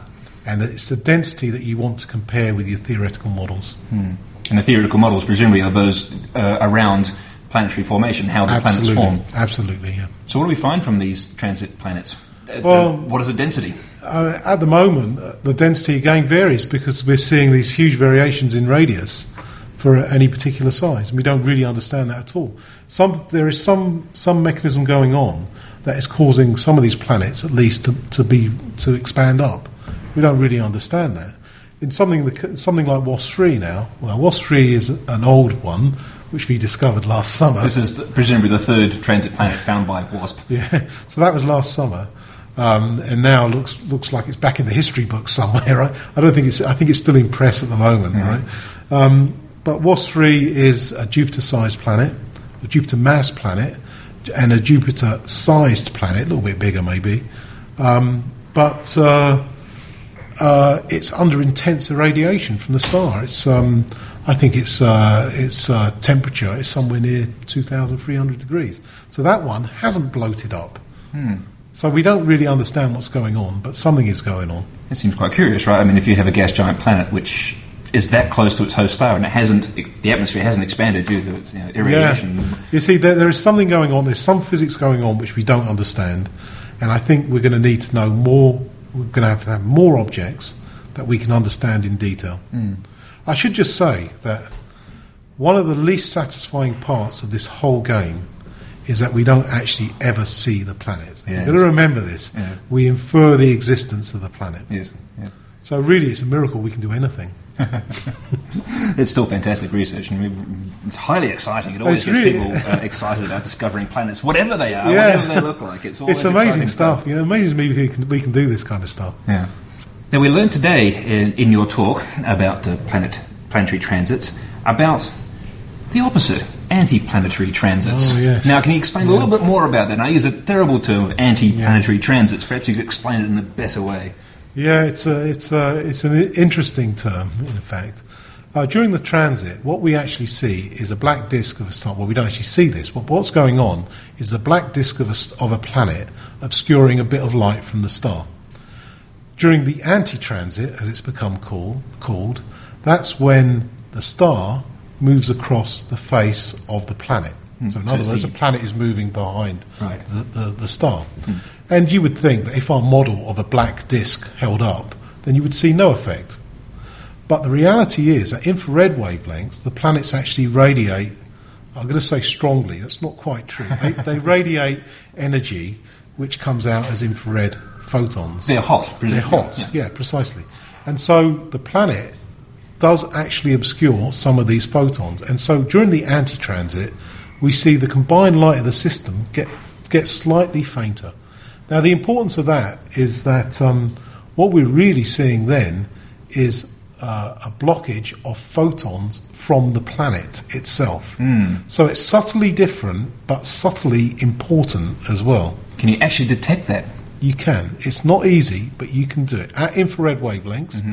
At the moment, it's been primarily done from spacecraft, infrared spacecraft like Spitzer, but there's a lot of effort going on to try and do this more routinely from the ground. So we have a picture in our mind of a planet going in front of a star at transit. The planet then the planet passes in front of the star and we see a dip due to photons from the star itself being blocked by the planet. Then the planet moves away from the star and now we see photons from the star and also some photons from the planet Absolutely. reflected off the planet at infrared wavelengths. Yeah. And then, as you say, during this anti transit, as the planet goes behind the star, those photons which were being emitted from the planet are no longer visible because the planet's now behind the star. So you see a very slight dip. Yeah. So it's important because these are photons from the planet itself. Hmm. So that's quite an exciting thought when you think about it. What can we learn from those missing photons? Well, this is a good one, right? And this is slightly science fictiony, but based in reality. Let's have it. Okay. I mean, if you think about this now, if you do this at different infrared wavelengths, and if you measure the depth of that eclipse at the, the, at the anti-transit time, the depth will ch- could change. If that changes, right, it's telling you something about the makeup of the atmosphere in the planet. I see right? where this is going. Yeah. Now, there's another thing. If you repeat those observations and you see different depths in the same at the same wave band, then that's telling you that the, that the atmosphere is changing Mm-hmm. between anti-transits at the same wavelength. And there's another name for that, and that's weather. Yeah. So we, in principle, we can detect weather on these planets. Now, let's get this straight. This is pretty tough, right? but you've got to you've got to dream, and you've got to have a goal to, to aim for. And I think there are people that are aiming for this, and sooner or later we will do this. That's fantastic. It's fantastic amazing, isn't it? research. It's brilliant. It's simple as well. That's what's so good. This is accessible to people. Mhm. That's what's so good about it. Thank it's you. exciting. It's exciting. Thank you very, very much indeed for taking the time to talk to us. Good, thanks. The other exciting exoplanet news was from Jane Greaves and her team at the University of St Andrews. They found it's almost not yet a planet. The youngest planetoid thing yet discovered is a clump in a dust disk, which they believe is a, a large, uh, greater than Jupiter mass planet, just in the process of forming. So it's just a, a bunch of gas and rock. That's right, absolutely. But then so are all planets. But this is a newly formed bunch of gas and rock. Uh, and It's not, it's not quite a planet, though. It's not quite a solid thing yet. It's still just a, a clumpy thing. I, I think it's a clump in a disk. But the other amazing thing from this, this is a field that was nowhere 10 years ago. You know, extra planets in general. But the idea of, I remember, I think it was 1997 or so when we saw the first planetary disks around mm. stars in the Orion Nebula that was. Now they had this result with the clump and they had a simulation and the two looked identical. So there's huge progress being made. I'm joined now by Dr. Jane Greaves from the University of St Andrews, and you have a exciting discovery that you've announced here at NAM. Yeah, that's right. We think we've found a protoplanet, which is basically a giant ball of gas and rocks and so on, orbiting another star, HL Tau. So this is, you believe, the beginning of a planetary being formed. Yeah, it's not really anything like a planet at the moment in the conventional sense. We think in a million years or so it'll crunch down in on itself to become something like a very heavy version of Jupiter. Um, but at the moment it's just this giant orbiting cloud of dust and gas, basically. How did you discover it? We were using radio observations, so we did some of these at the Very Large Array, which is in the United States, and some of these with the Merlin Radio Telescope Array, which is in England. Um, and we were basically the first people to do this, so we, we searched and got an image with very high resolution around this particular young star, and this is what we found. It's interesting that you're using radio observations to make the, this discovery. Typically, people think about optical telescopes giving us lovely, pretty images, or perhaps infrared. Why radio? I mean, presumably, when we're not detecting aliens transmitting on their uh, FM bands, uh, alien music. So, how did radio observations help make this discovery? Well, I have to say, alien music would be a nice thing to discover, but that wasn't it. No, this is a very unusual and new technique where you can um, look for the signal just coming from very cold rocks, basically. And they give off a kind of heat radiation, but because they're cold at very, very long wavelengths, which turn out to be in the radio. And finding the signal, which is very characteristic of rocks going around a star, is a very big clue that there's planet formation underway, which involves sticking rocks together and then piling an atmosphere on top. How big are these rocks? This is one of the, surprising things when we thought about it, because we normally think in terms of interstellar dust, which is particles smaller than the width of a human hair. But these particular rocks, we can work out, have actually grown hugely to sizes of a few centimetres. So you're talking about, you know, a pebble or something, you know, a rock the size of your fist, maybe. It's remarkable that you can make the discovery of a lot of rocks, but still a lot of rocks which are reasonably small, the size of your fist. Yeah, I mean, it is a very surprising thing. They're not very efficient emitters, and you do need a lot of them there, which is why we've detected this rather supermassive planet. So it'll be about 14 times the mass of Jupiter when it's finished making itself into a planet. Each individual rock doesn't emit very much. This is a very difficult experiment to do. Why are these rocks emitting anything? It's basically the way you could pick up the Earth from space. Rocks do just emit. It's called thermal radiation. And how far away is this protoplanetary system? This particular star is about 500 light years away from us, so it's it's quite a long way compared to, to local space. But you have to look further out into our galaxy to find these regions where young stars are forming. How far through is the formation scenario, this formation process, as you've seen it now? It's very, very early stage, which is one of the most exciting things about the observation. So the star itself is not more than 100,000 years old, so the planet can't be any older than that. And this is incredibly young in star terms. We're normally thinking a few million years old, maybe, when we talk about a young star. And the Sun is four and a half billion years old, so it left this stage a very, very long time ago. Can you repeat this technique for other systems, do you think? This is something we'd really like to do. We picked HL Tau because we knew it had a very bright disk, and it turned out to be more or less the only one we could do with the very large array in the States. What we're really optimistic about is the upgrade to the Merlin array, um, which is in the UK and based at Jodrell Bank in Cheshire, obviously, as uh, lots of people know. And with all the new electronics and so on in place, this will be really, really sensitive. And because the telescopes are spread across half of England, basically, uh, a very long baseline, which makes it work effectively as one super large telescope and give us even more detail than we've achieved with the disk we've done so far. So the combination of these two factors hopefully means we can do a lot more of these systems and explore the um, planetary diversity, really. Does this discovery fit in with our understanding of how planets form? We have some theoretical ideas on how planets form.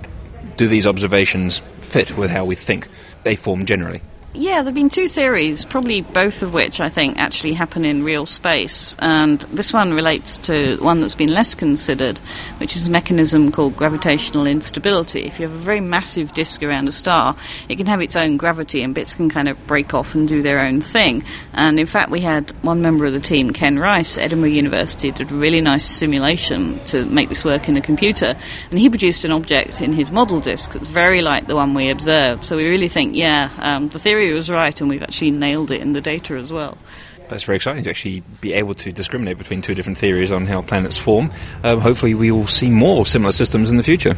Yeah, hope so. It's an exciting time. Thank you very much for taking the time to talk to us. Thank you. Okay, now the NAM has covered all scales in astronomy um, this week, from exoplanets, like we've just heard about, up to the, the universe as a whole. And one of the most important results in cosmology over recent 10 years or so has been the observations of Type 1a supernova, which have really showed that the universe is expanding um, faster than we thought it was.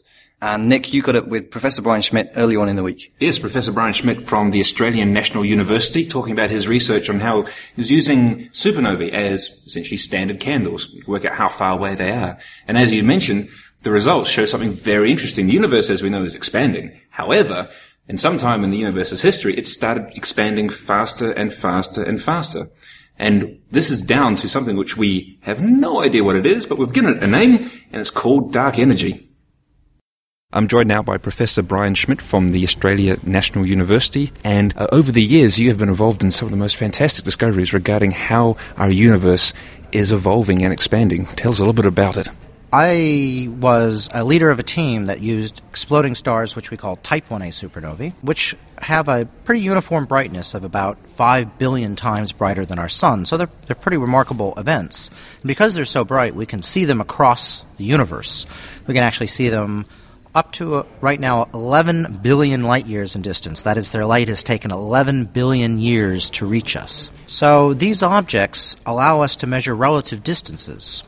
These objects, when they're further and further away, become fainter and fainter, just like a light does here on Earth. And by seeing exactly their brightness, we can judge exactly how far away they are. And so when we go out and measure the uh, expanding universe, like Hubble did, the way we make that measurement in the nearby universe is we measure how far away an object is, and we compare it to how much space has stretched between us. We often call that how fast that object is moving away from us. And it turns out that object's not really moving away from us. It's actually the creation of space between us, and it looks almost exactly the same. The universe is essentially moving away for us. It's not actually has its own motion necessarily. The universe itself is expanding. Yeah, the universe is expanding. And so, in that expansion, if we measure and compare distance to expansion rate of a nearby object, that allows us to measure how fast the universe is expanding right now. Now, when we look at one of these really distant objects, then the expansion that we're seeing is in the past. We can actually look into the past of our universe and see what it was doing, you know, 10 billion years ago, for example. And when we did this and presented our results in 1998, and another team did the same thing, we both found something very peculiar, which is that the universe was expanding slower in the past and it's expanding faster now. Now, the reason that's crazy is we know the universe is full of gravity, that is, people like you and me are made up of atoms, and we have gravity. And gravity, the collective gravity of everything in the universe, should slow it down. But what we saw instead was that the universe was speeding up, like there's something unknown force pushing on it. Mm. So it's sort of like taking a, a, ball and throwing up in the air and then have it take off and go into orbit. That's essentially what we've seen. Mm. So it's pretty crazy. So it's the same sort of anti gravity force, something blowing the universe even faster than we expected. That's right. So we expected to see the universe slowing down because of gravity sort of tugging on the universe. We've seen it sp- speeding up, and we don't really know why it's doing this, but uh, the best guess we have is we actually go back to Einstein, who back in 1917 invented something he called the cosmological constant. It's energy that's tied to space itself. It's mm. like every piece of space has this this bit of energy associated with it. And it turns out if you have this in space, Einstein realized that it would cause the universe to speed up. And effectively, this stuff naturally pushes on itself. And since it's tied to space, as the universe expands, you get more and more of this stuff over time. You essentially get the universe bigger and bigger, you get more and more of this stuff, and it can push on itself. And so you end up with a universe that'll run away from itself. It'll just get faster and faster over time. And that seems to be what we've seen. But unfortunately, there's a lot of problems with Einstein's model, if you go out and use particle physics techniques, you can try to estimate how big this would be caused by quantum mechanics. Mm. And if you do that, you come up with a number which is about a 1 with 120 zeros larger than the value we've measured. Now that's pretty bad measurement. There's something something definitely wrong there, isn't there? One would say that that's that's considered to be the largest mistake ever made in physics. Even today, no one's come close. So the question is, how do you get rid of that? And normally, the way you get rid of these things when you don't know what's going on is you assume that there's something else in particle physics that's canceling its effect out. And it's it's very easy when you do these things to get them to cancel out exactly. It's almost impossible to get it cancel out to one one decimal place in 120. So uh, it's a big mystery of whether or not this cosmological constant really makes sense. So we're looking for other other things to see if we can find some particle or something that's filling space and maybe changing a little bit over time that could be causing the universe to run away are there any ideas? I mean, have, I mean, th- these are theoretical particles. We've, you know, we looked at uh, quantum mechanics and how the quantum mechanics of the vacuum of the universe could produce this uh, expansive force. But as you say, it doesn't doesn't seem to fit what we actually observe. So, are there any ideas on these exotic particles that could be producing this magical energy? There are lots of ideas. There are thousands of ideas. Indeed, that's all we have right now are ideas. The problem with these ideas is that they can predict anything. And there's no real way to say this idea is right or this idea is wrong. And so at this point, we have theory after theory after theory that end up looking exactly the same, mm. but there's no real reason to choose one theory over the other. They're all made up. They're cartoons where people will say, I'm going to invent something, and it works. And another person says, I'm going to invent something else, and it'll work. Yeah. But there's no reason. There's, they don't. There's nothing you can test. You can't say, "Ah, this one's right because it predicted this behavior." They they don't predict anything. So they're not real theories. They're really just a sketch, a, a guess of what's going on. And so we're really struggling right now to figure out what's going on. Our best description, theoretically, of the universe and how it expands and evolves is Einstein's theory of ger- general relativity. And he mentioned that when he came up with it, he added in, where he had this cosmological constant uh, as a natural result of his calculations, his theories. However, he himself didn't like it very much, did he? Well, at the time, he figured it was a necessary evil because in 1917, when he first looked at how the universe should be expanding, his, his equation said the universe should be expanding or contracting. And he looked around and he thought we lived in the Milky Way, our galaxy, and there didn't appear to be any expanding or contraction. And so he had to.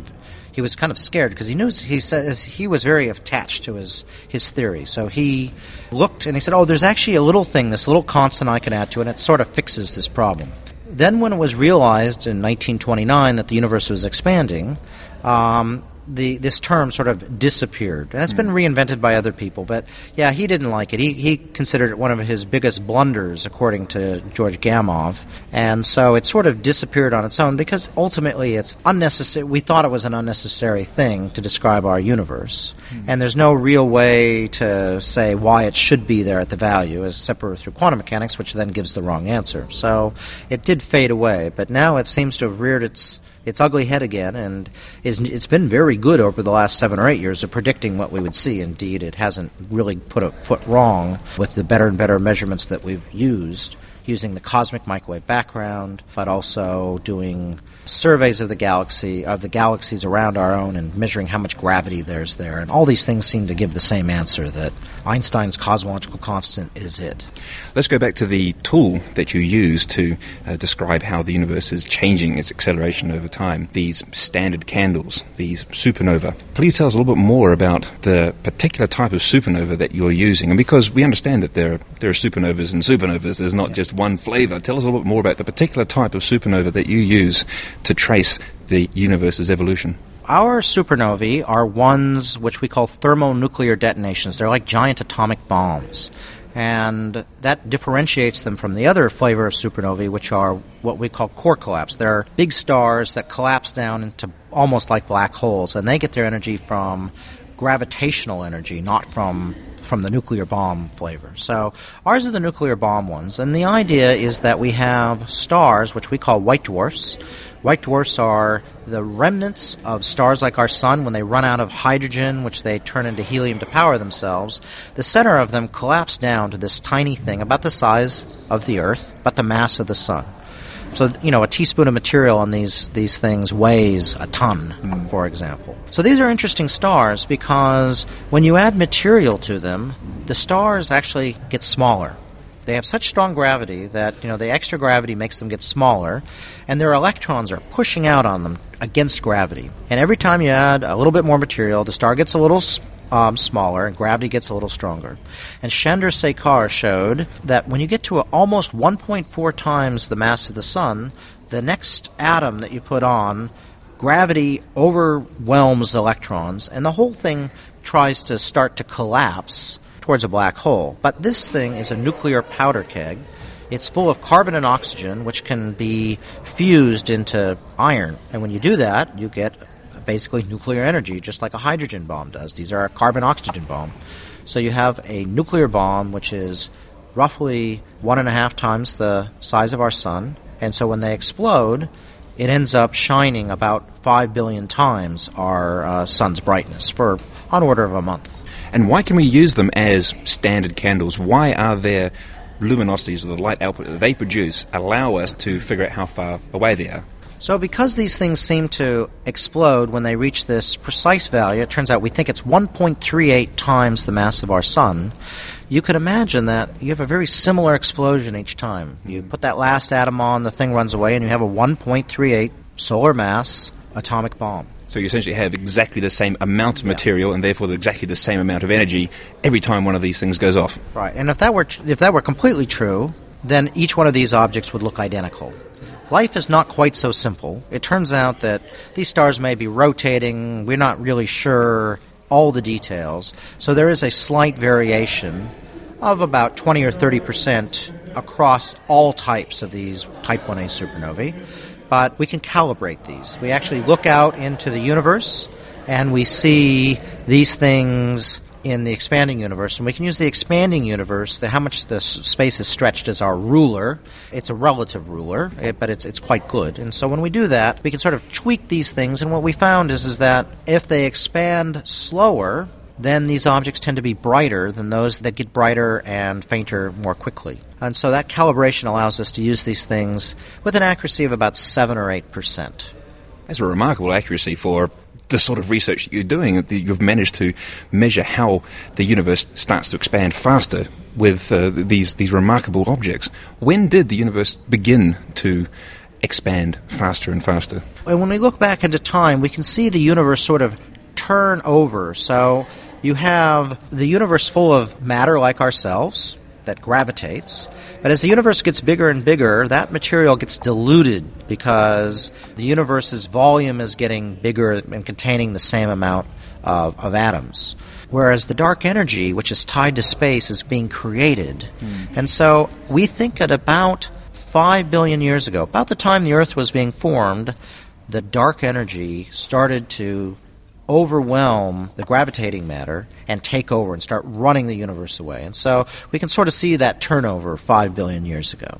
Here's a tricky question because many of our listeners will probably be aware of thermodynamics and how we are always taught at school you cannot create energy. However, it seems the universe is doing just that with creating its own energy, which is blowing itself apart. Any thoughts on why? Where is this energy coming from? Or is that just the way it is? Yeah, it turns out within general relativity, thermodynamics doesn't work quite the way people think. And so there is a way of not so much conserving energy, but you can conserve a quantity in general relativity. And when you do that, everything works out just fine. There, the, everything is balanced in a general relativistic way. But it is not the normal thing. It's, it is like this stuff's being created from nothing. But within the accounting framework of general relativity, all is well. And so it's a fairly controversial thing to figure out how to express this in, in through the normal laws of general relativity. But you have, you know, the idea is that bits of the universe are disappearing from you, and you have to keep track of all that. And when you do it, it does seem to there, there's no real problem. But it's not going to be explainable uh, in an easy way. It's a very hard thing to explain, even amongst the people who work on this full time. Supernovae are not rare events. We observe, you know, we, we observe them routinely. However, it's the end of a star's life. And you need to be able to discover many of these supernovae at many distances to be able to do this research. How are you capturing the data that you require to draw your conclusions? A supernova in our own galaxy of 10 billion suns explodes about every 250 years. So you could imagine that if you look at 250 galaxies every day of, uh, for a year, you will eventually find a supernova. And that's more or less the technique we do. We don't look at 250 galaxies, we look at 10,000 galaxies so we can find a lot of them. So there's in the distant universe that isn't so hard because when we look up and look a long, long ways away, within a pretty small space of a telescope's field of view, you can see 10,000 hmm. galaxies. And so you just keep taking pictures and you'll see these things explode in one of the galaxies and monitor them. And that's how we did we traced back the objects at 5 or even 10 billion years ago. Much more challenging is in the nearby universe because if you just go and take a small telescope and look in the nearby universe, there won't be a single galaxy in the average telescope's field of view that you know is is really close. And so you have to go through and do one thing, build a new generation of telescope, um, which we're doing at Mount Stromlo, that can look at about 40 full moons worth of uh, sky at a time. That's called SkyMapper. But the way people have done it over the last 10 or 15 years is to just take and point at all the nearby galaxies and have dedicated telescopes that just keep on taking these pictures. And they've got them so they can take several thousand pictures a night now. Wow. And you have a computer process them and find the thing, and then, you know, you raise the alarm bells when suddenly you see a new object. And that has been the way that people have done it. And many amateurs, including several people here in the UK, have been very successful at doing this at home. And so that's quite a complement between professional surveys and these amateur surveys. I would say it's almost a 50 50 split right now in the nearby universe. Is there more work to be done, or have we learned all that we're going to learn from the supernovae and the expansion of the universe? Well, there's always more to learn. It's just not as easy as it has been in um, the last 10 years. And so the problem we have is that we are able now to trace back distances to 7, 8, 10 billion years to almost 1% accuracy. And then the problem is now that we're getting into what we call systematic errors, errors where we're consistently making the same mistake. Mm-hmm. And this can be caused by supernovae, for example, changing a little bit back in time, but can also be caused by just not being able to accurately deal with the atmosphere and how we measure the brightness of objects, especially as their light gets shifted to the red. That's a very challenging thing to do. And so it becomes more and more work, and so to try to improve our measurements that we've made so far, we have to take huge amounts of data and sift through all the possible problems. And so we're doing that, and in the process, we get to learn a lot about how interesting supernovae are, which is one of my favorite topics anyway. But that's what's required, is to get a more and more detailed understanding of these exploding stars so that we can gradually creep in and look for how the dark energy that's ripping the universe apart might be different from Einstein's version. At this point, we haven't seen any difference, but that's our hope is we might. That's fantastic. We wish you all the best for the future research. Now, here at the National Astronomy meeting in Queen's University, Belfast, there's an awful lot of exciting science going on. So, apart from your own research, what do you think is the next big topic, the next exciting thing which we're learning about here at this meeting? Well, there's a whole range of things from going and finding planets by looking at monitoring millions of stars' light and seeing the planet do a transit and cause a little eclipse. It's a great way to find objects not dissimilar to our own Earth. So that's on one thing. And then another thing on the completely other end of the universe is to look at the first stars in our universe and, and see how at about more than 13 billion years ago, we can see the first black holes and galaxies forming and lighting up the universe and taking the hydrogen in the universe and stripping its electron off for the first time. So we really know that's the beginning of when stars and galaxies uh, are being built. So I think those are two really exciting topics that are happening on different scales of the universe, and there's of course millions of things in between. And so there's there's a really it's very exciting time in astronomy right now. Certainly is. Thank you very much indeed for taking the time to talk to us. My pleasure. I saw Brian Schmidt's talk, and he showed the most amazing slide that I want a copy of. He had a picture of the n- notebook of Adam Riess on the page where he first worked out the result that the universe was Oh, had his- accelerating. his notes on the bottom. That's right. In fact, so he'd done this calculation, and he was trying to work out the mass of the universe. It came out as negative. So his assumption must be wrong. He'd assumed the universe wasn't accelerating. And it did what any of us do. You get a result that makes no sense, and he'd put a box around it, underlined it, and put an exclamation mark. Or a question mark. That's right, yeah. And it was just What this, is this? it was just this beautiful page, and that was it. I just, it just made me think we never get the eureka moments that we're supposed to. We people think scientists sit round stroking um, large white beards and waiting for ah yes I have it I now understand galaxy formation or whatever. and that never happens except it did. Yeah, it did. And, But- and we use it. We still use logbooks. We still actually write Exactly. something in a logbook and go, well, I don't know what this is. I'll write it down. Go to sleep, and maybe it'll be clear in the morning. Exactly. but it was only a eureka moment. That's the other thing for him because he rang Brian Schmidt the next day, twelve hours later. Uh, But Brian doesn't get a eureka moment. He gets a "You've made a mistake, for God's sake." Something wrong. exactly. Exactly. Why did you carry the minus sign? Go away and do There's a nice picture of how science evolved, but I want a copy of the notebook because I think that should go on the office wall. I think that was good. Now, I like Type 1a supernova because it's white dwarfs misbehaving. That's a nice way to put them. Is it, is it the white dwarfs that you like, or the misbehaviour that you like, or is it the connection? Uh, a bit of both, I think. But unlike normal supernova, that are just stars exploding because they've come to the end of their lives. Hang on, just stars exploding. yeah, just Okay. stars exploding. No, but Type 1a supernova, they're much more complicated. It's a system of a white dwarf with another star very nearby, and the material from that other star is, is falling onto the white dwarf and building up in mass till it breaches that point where it can no longer hang on to itself and it undergoes this characteristic Type 1a supernova. Much better than the regular kind. Well, yes, but I mean, really, if we're going to get competitive about this, it's all about how big the bang is, right? And supernovae used to be the leaders in this field, but really, you've got to go for a gamma ray burst Ah, if you want something Ah. truly spectacular. After all, it's compulsory in all outreach about gamma ray bursts to call them the biggest bang since the big one. So I've done that, and I called up earlier in the week with Professor Nial Tanvir from the University of Leicester for the latest on GRBs. Gamma ray bursts, we now think, are mainly um, events associated with the deaths of some massive stars. So these are particular, very massive stars which, when they reach the end of their lives, they collapse due to running out of fuel in their cores. And somehow, and this is the mysterious bit, they produce, it seems, jets of very high energy um, material, plasma outflows, which uh, explode out of the star as it is simultaneously collapsing to form a black hole. And w- if you happen to be looking down the, uh, the barrel of one of these jets, then you see a flash of gamma rays, which is the gamma ray burst. So that's what we think, um, but there's still a lot of details that we're, we're trying to fill in with that picture. Sure, and you, you detect these first of all, not surprisingly, in gamma rays, but that's done with the SWIFT satellite. S- SWIFT is the satellite, um, it's, a, it's the current generation of satellites. We've had a number over the years which have detected gamma ray bursts. And Swift is, in many ways, the most capable satellite that we've ever had in this game. And the advantage of Swift is that it, first of all, detects the bursts in gamma rays. It then swings round with higher magnification, more sensitive X ray and optical telescopes.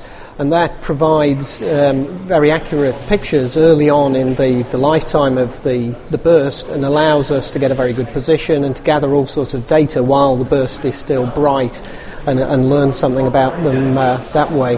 And it was Swift, or these results from the, the bursts that came from Swift, that, that you pinned down this idea that these are massive stars exploding.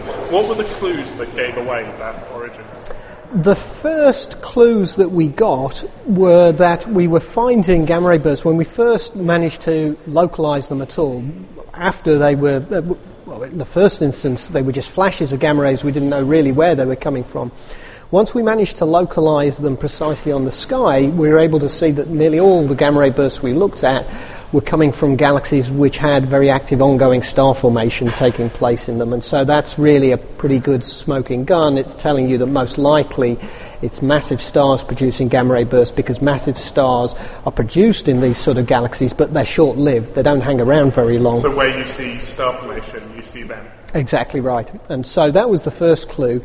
The second big clue came in 1998, 10 years ago now, when a very nearby and very strangely subluminous gamma ray burst um, that was seen to be associated with a, a supernova, a very energetic supernova.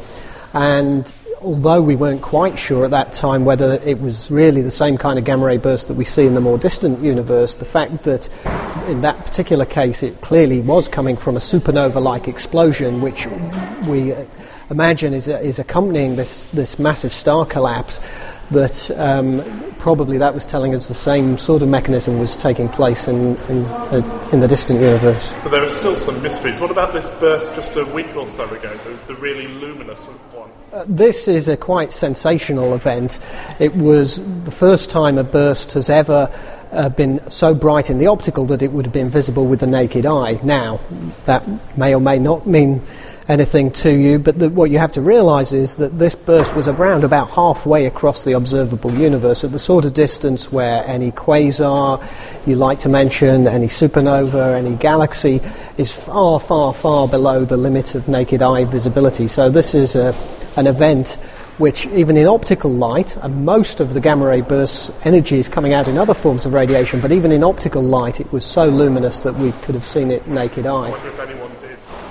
It would be interesting to know. No one has claimed uh, to have seen it so far. It was picked up by a number of automated um, cameras, and so that's how we, we know what happened. But um, it's uh, certainly all those times that people come to you and say they thought they saw an interesting flash in the sky um, it does now make you wonder whether they might have seen such a thing. But we, we, we know that's pretty rare because obviously we've observed many hundreds of gamma ray bursts now over the last few years, and this is the only one that's really produced such a remarkably intense optical flash. So, why was this one so intense?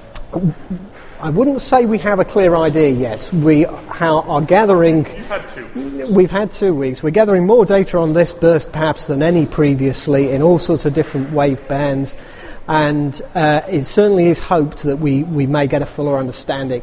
What we suspect is the case is that there are a number of different emission com- components um, going on here. So the material is ejected out of the star. We don't know what started its, uh, it's accelerated its um, progress in the first place, but it's coming out at highly relativistic uh, velocities, very close to the speed of light.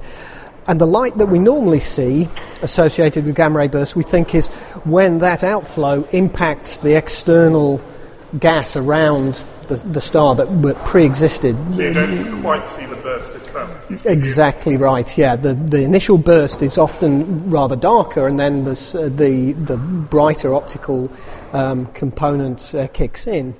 In this case, there was a very bright flash that really came along with the gamma rays. It happened at the same time, and so suggests that it's probably a different mechanism is producing the, the optical, the really bright optical flash in this case. We have seen one or two others rather similar over the years, never as bright as this guy.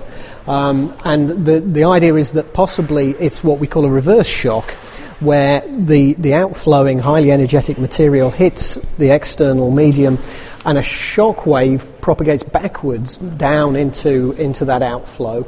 And possibly, if the circumstances are just right, that can give rise to a particularly bright optical flash of this sort as the, uh, the electrons in the outflow are heated up um, by this reverse, reversing shock. So just to finish then, what, there's still plenty of mysteries. What's the one thing you'd still like to find out about gamma ray bursts? There are many mysteries. Personally, my favourite uh, thing as far as gamma ray bursts are concerned is, is trying to find one at very high redshifts. If we could break the redshift record uh, with gamma ray bursts and, and see further into the universe than we've been able to by any other means, then I think that would be tremendously interesting. How far have you got so far? So far, the most distant gamma ray burst is at a redshift of 6, which puts it at about, in terms of the look back time, about 13 billion light years whereas the age of the universe is about 14 billion light years. So we're, you know, at about a billion light years or so after the, the Big Bang. If we could go, let's say, to a few hundred million years after the Big Bang and see events like gamma ray bursts from that time, it would be tremendously exciting. The thing about gamma ray bursts is because they're so luminous, you both have the chance of seeing them, but you also have a chance of learning something about what the universe was like at that time because you can gather the data, you can look at the light, and you can see what it was telling us about the, the gas and the kind of galaxies that were around at that time. Interesting things indeed. And speaking about interesting things, I caught up with Professor Elias Brinks from the University of Hertfordshire about his survey, which is also called Things, the H1 Nearby Galaxy Survey. I'm joined now by Professor Elias Brinks from the University of Hertfordshire, and uh, you're here at the National Astronomy meeting to talk about interesting things. Yeah, that's right. It's a nice, uh, catchy title. Things actually stands for the H1 Nearby Galaxy Survey. So it's an acronym, but it's an acronym that uh, attracts people's attention. And that's, of course, very important. You want people to come to your talks and uh, you want to tempt them, you want to tempt the audience. So, presumably, you're observing galaxies in H1. Tell us just a little bit of background about H1. Yeah, first of all, it's uh, the technique that we're using is radio astronomy. We detect radio waves, and we detect radio signals from neutral hydrogen. Now, hydrogen, as uh, many of you might know, is the most abundant element in the universe. About 90% of uh, anything you see in the universe is actually made of hydrogen. And uh, hydrogen, hydrogen gas, has the very nice characteristic that it sends out a signal at a very precise wavelength of 21.1 centimeter, and uh, that's what we can pick up with a radio telescope. And current radio telescopes are actually very clever in doing that, and we can get very good high resolution maps, uh, images of the neutral gas. Um, and that neutral gas is actually stuff that floats between the stars. So, whereas in the optical you get an image of the stellar images, the stars, the photospheres of the stars that send you optical light, visible light, what we get is an image of, let's say, the complementary space, the space that's between the stars. Mm. And that's absolutely fascinating, and of course, that gives us a whole new view of galaxies, and that's where, where things comes in. And as I mentioned, uh, the uh, radio telescopes that we have at our disposal these days, they have a wonderful sensitivity, wonderful resolution, and um, we now reach the point where we get maps, where we get images of the radio sky, which are getting comparable to images that we can take with optical telescopes. It's not just as good, but we're getting there. How important is making observations of the gas between stars in a galaxy? Uh, some of the fundamental reasons, what I like to tell my colleagues is wait a second, um, in the beginning there was gas, and gas is kind of like the repository, the fuel, and from the gas you make stars. So if you want to understand stars, you have to start one step back in history. You have to first understand what the gas does. And one of the uh, very active areas of studies uh, that the, the Things team is also very much involved in is how do you actually go from gas to stars? Because gas is very diffuse. It's, it's comparable to looking at clouds in the atmosphere. It's very diffuse, very dilute. And um, you were talking about a few particles per cubic centimeter, which is, which is almost a complete perfect vacuum. How do you go from such a diffuse state to something which is as dense as, let's say, the sun, a star? And uh, that whole process is extremely complicated, but basically you have to start with gas clouds. The gas clouds have to um, condense, they have to, at a certain moment, have to become uh, molecular gas. The H1 atoms that we actually detect in the 21 centimeter H1 line, uh, that's atomic hydrogen. The atomic hydrogen has to form molecules, you have to get molecular hydrogen. Those clouds have to cool further. At a certain moment, self gravity takes over, and then the whole process of star formation starts.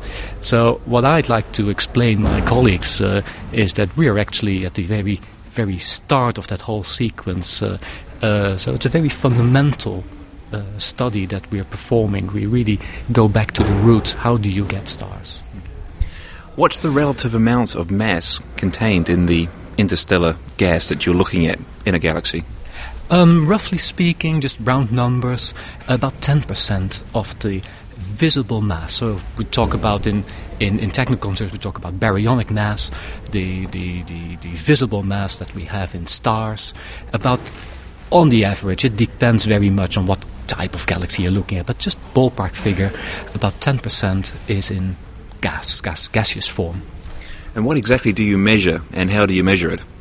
Oh, that's a very, very tricky question. Uh, what we measure is uh, it's it's a spectral line. It's a transition uh, that occurs when um, the electron, which is orbiting the proton, when the electron goes from uh, a higher energy state to a slightly lower energy state, and um, uh, that transition, when that occurs, um, causes a photon, a wavelength of radio light to be emitted, and that's what we pick up. Now, how do we pick it up? You have uh, a giant radio dish, the photons, the light signals, the radio light signals, they fall on that radio dish that's, and they get reflected to a detector. Now, the detector is very similar to an antenna, an antenna that you might have on your on your car that provides you the signal for your car radio. Uh, so basically, that's what we have. That's how we detect it. Now, do you, you use one single dish or do you use several? It all started with a single dish. And um, the problem is that with a single dish, you get only uh, what we call a very low resolution image of the sky. Um, you can't see sharp details. So, what you want to do is you want to improve your resolution. And in order to do that, the, the basic trick is to build bigger and bigger and bigger telescopes. Now, for those of you who have seen telescopes, like for example the Jodrell Bank dish, um, what is it, 76 meter diameter dish, it's a monster. Now, you might hope that that monster will actually give you a beautiful, very detailed map of the universe. Well, unfortunately, that's not the case. The reason for that is that the wavelength of the light that you're looking at is extremely large. It's 21 centimeter. And uh, it's much, much, much larger by factors of millions than visible light. Now, um, that is an enormous limitation, and you can imagine that it's almost impossible to build telescopes larger than the Jodrell Bank dish. Mm. Um, the trick to get around that is instead of building uh, a humongous dish, which is just unaffordable and technically probably not even possible, you build a whole bunch of small dishes, you spread them out, And the largest distance between those dishes that are spread out, they will actually give you the resolution. It's called interferometry. That's the, uh, the technical term for it. Uh, you do have to give up something, and that's the collecting area. But of, of course, if you build small dishes, each small dish will only pick up a little bit of light. If you build a bigger dish, you can collect more light. You're sacrificing collecting area to actually gain uh, sharpness of your image, resolution in your image. So that's that's the trick that we use. How many galaxies do you have in your survey? We're looking at uh, of the order 34 galaxies. They're all galaxies nearby, and and when we say nearby, we talk about 10 million parsecs, which is sort of like 30 million light years. That, astronomically spoken, is in our backyard. Hmm. It's the nearby, the local, the nearby universe. Have you learnt anything surprising so far? Surprising in the sense that something totally unexpected, not really, because those nearby galaxies they have been looked at by other people. They are not. It's not the first time we look at them. Um, for people working in the field, uh, definitely there have been surprises. Uh, there have been um, results that we did not really expect, that we did not really understand. We had to scratch our head. Uh, I think we have come up with a couple of explanations which uh, certainly enrich our experience about these galaxies and uh, that have, we think, we hope, will contribute to the knowledge base that we have about those galaxies. And it's not just that we want to understand these galaxies in particular. Uh, these galaxies, we use them as a, as a benchmark against which we can compare galaxies as, at much, much, much larger distances, for which we might not have the amount of detail that we can get in our own backyard. So uh, they will play a very important role in understanding the universe as a whole. Wonderful. We look forward to more and better results from the survey. One last question. How did you get started in astronomy? By accident. Um, I'm one of those people who never was really uh, a, a, committed amateur astronomer. I always had an interest in astronomy, of course. Uh, anything that had to do with science was uh, had my interest. Uh, at school, I liked physics, uh, I liked math, but I also liked biology. I also liked chemistry, and and at a certain moment, I had to choose what to do. And you know, as a student, when you're when you're 18 year old, you have to to really decide what are you going to do with your life. It's it's tremendously difficult because you don't know what you're getting into.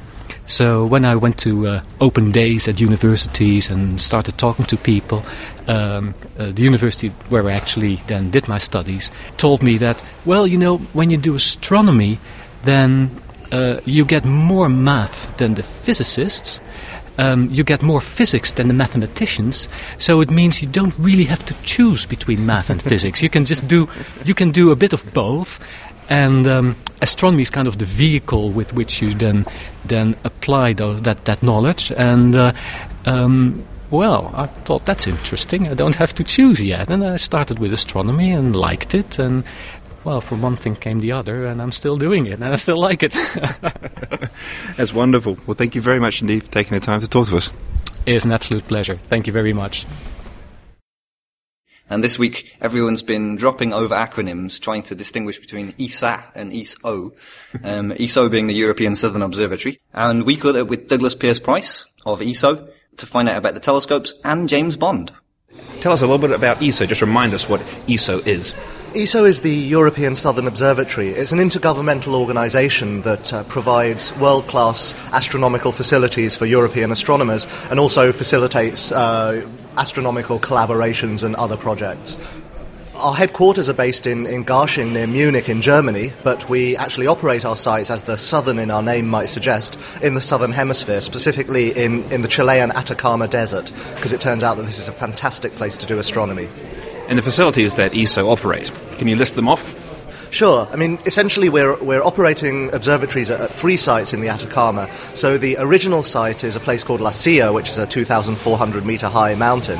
And then we have what can be described really as our flagship facility at a mountain called Paranal. This is slightly higher, 2,600 meters, and that's where the Very Large Telescope, or VLT, is located. So some of your listeners may already be aware of this, but it's a actually a telescope consisting of four 8.2 meter optical and infrared telescopes and also four smaller auxiliary telescopes, which really makes it the world's most advanced optical observatory.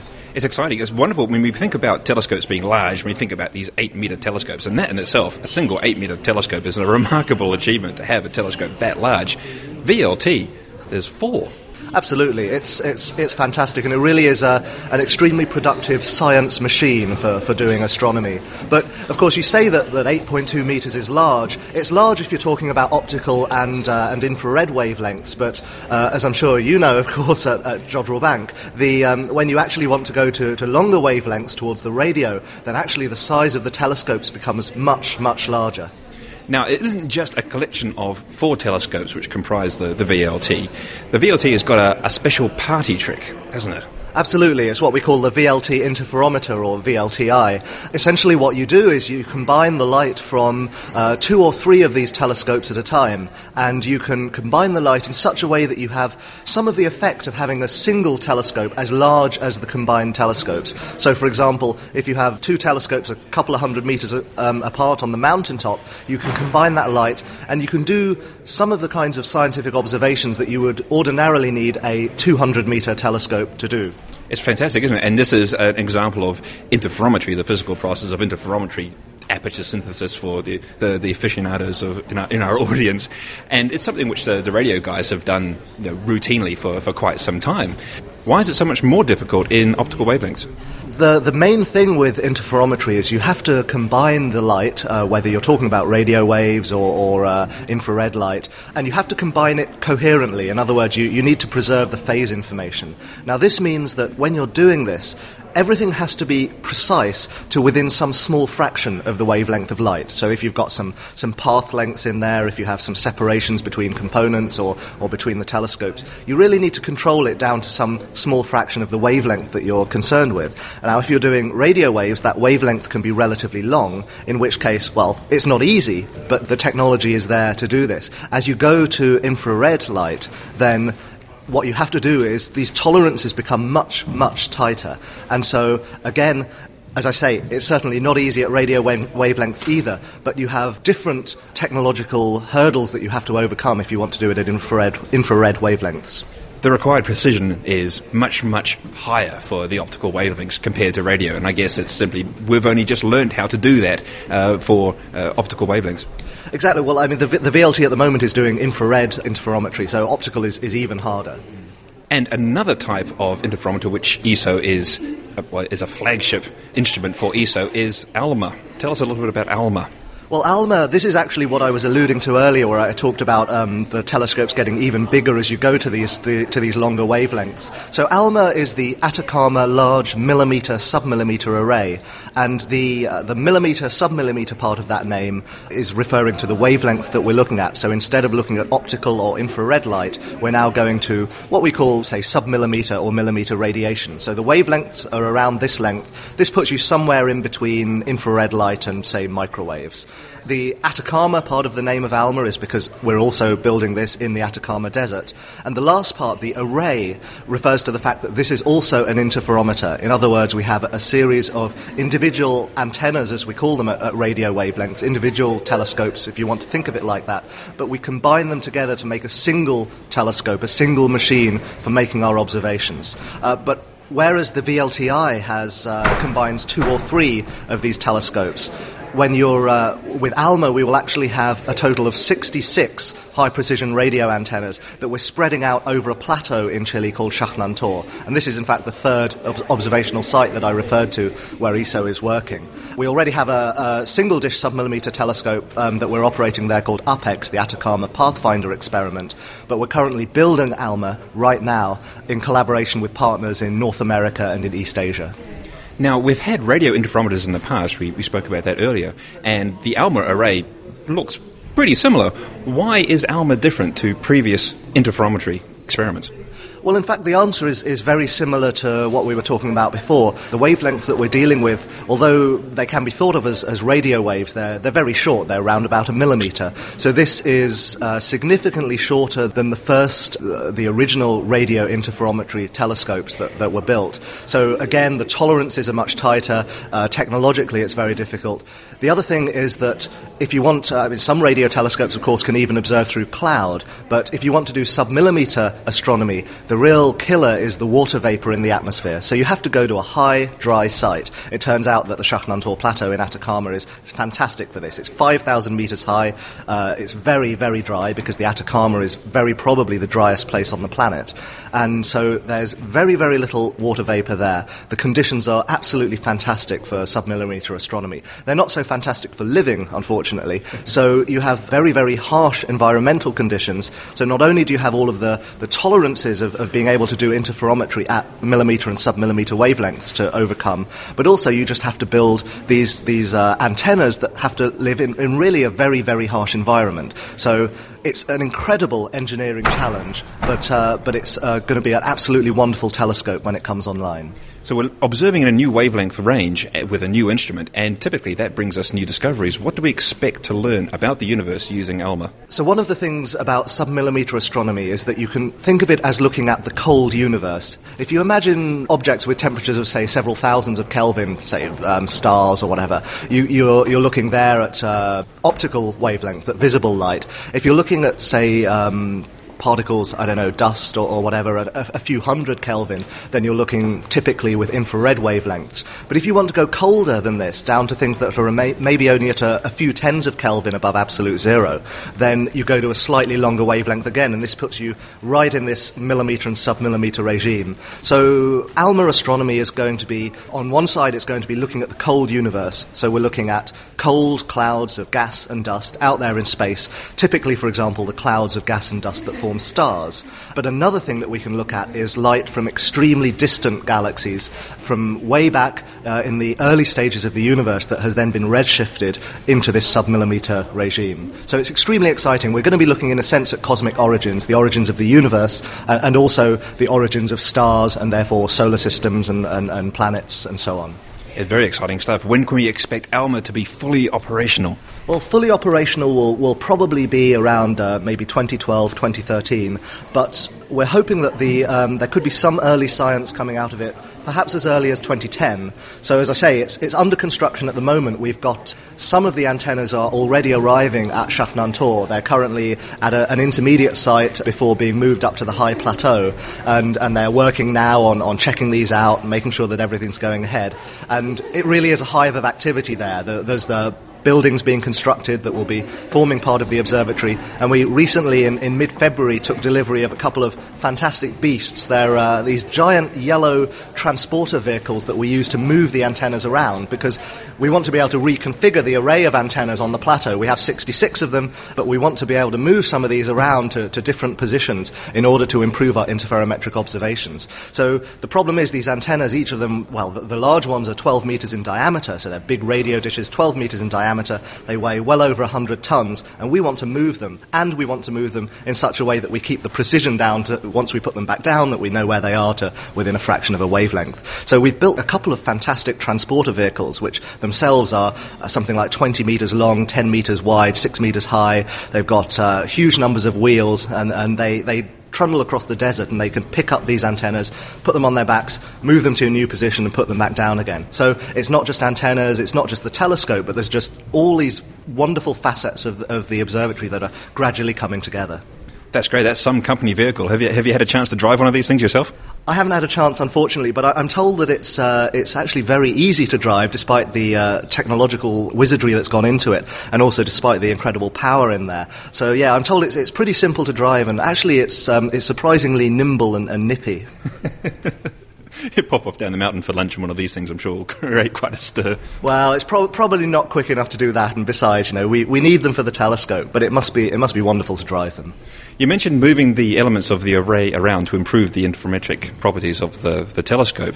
Why would you want to do that? I mean, obviously, improving the, the performance of the telescope, the interferometer, is a good thing, but presumably, the further away you move the elements, the better your resolution of your interferometer. Why would you want to decrease, for instance, the size of one of the arms in the interferometer? Well, essentially, it's true that, that when you, if you move the antennas further apart, then the, in principle, the finest detail, the finest angular resolution that you can that you can resolve is basically governed by the longest baseline. In other words, the longest distance between between the elements.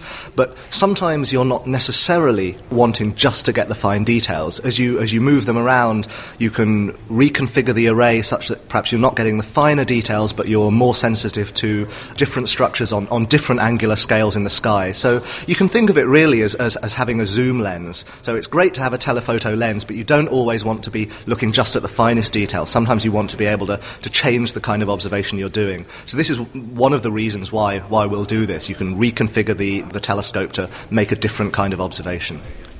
Now, also at the VLT site, um, ESO have built a fantastic place for the astronomers to stay, which is called the Residencia, isn't it? Absolutely. The Residencia is uh, a little bit down from the mountaintop, and it's there because we have astronomers and other staff who are working at the telescope or people who are visiting the telescope. But this, this place is, in, as I say, it's in the middle of the Atacama Desert. It's the driest place on the planet.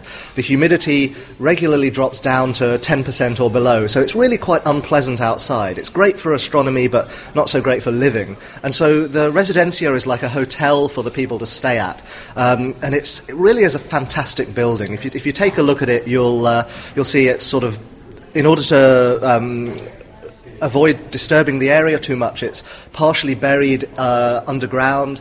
And inside, when you go in, in order to keep the humidity up when you're inside the building, we have a, a tropical garden and also an, an, actual swimming pool under a giant glass dome. And the reason we do this is to have a, an open body of water so that the water can evaporate into the air and keep the humidity up. So it's not just for swimming.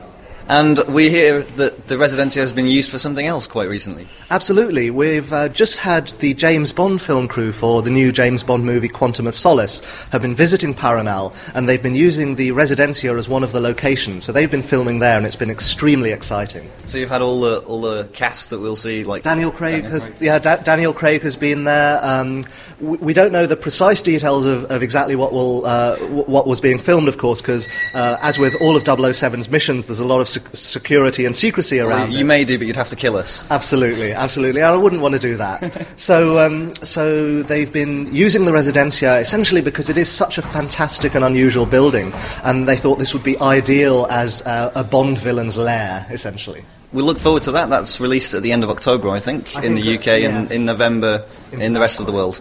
So we'll look forward to seeing ESO's um, Residencia on that film. Thank you very much for talking to us. Thank you. Well, it's great to be here in Northern Ireland, and it's an area that has a long, long astronomical history, and most of that is based around the Armagh Observatory and Planetarium. To me, it was just the place that supplied posters that I could buy at Astrofest when I was a kid, but it's also the home to many of Northern Ireland's top researchers. And I caught up with Dr. Tom Mason, the director of Armagh Planetarium, to find out what they have on offer. Welcome to the Jodcast. Thank you very much. And could you just tell us a bit about the planetarium that you have at Armagh Observatory? The planetarium at Armagh is an, a separate institution. There's an observatory and a planetarium. Observatory was founded in 1790. Planetarium was opened in 1968, so it's our 40th anniversary. And we are the only big planetarium in Ireland. There are a couple of tiny ones which are uh, less less big.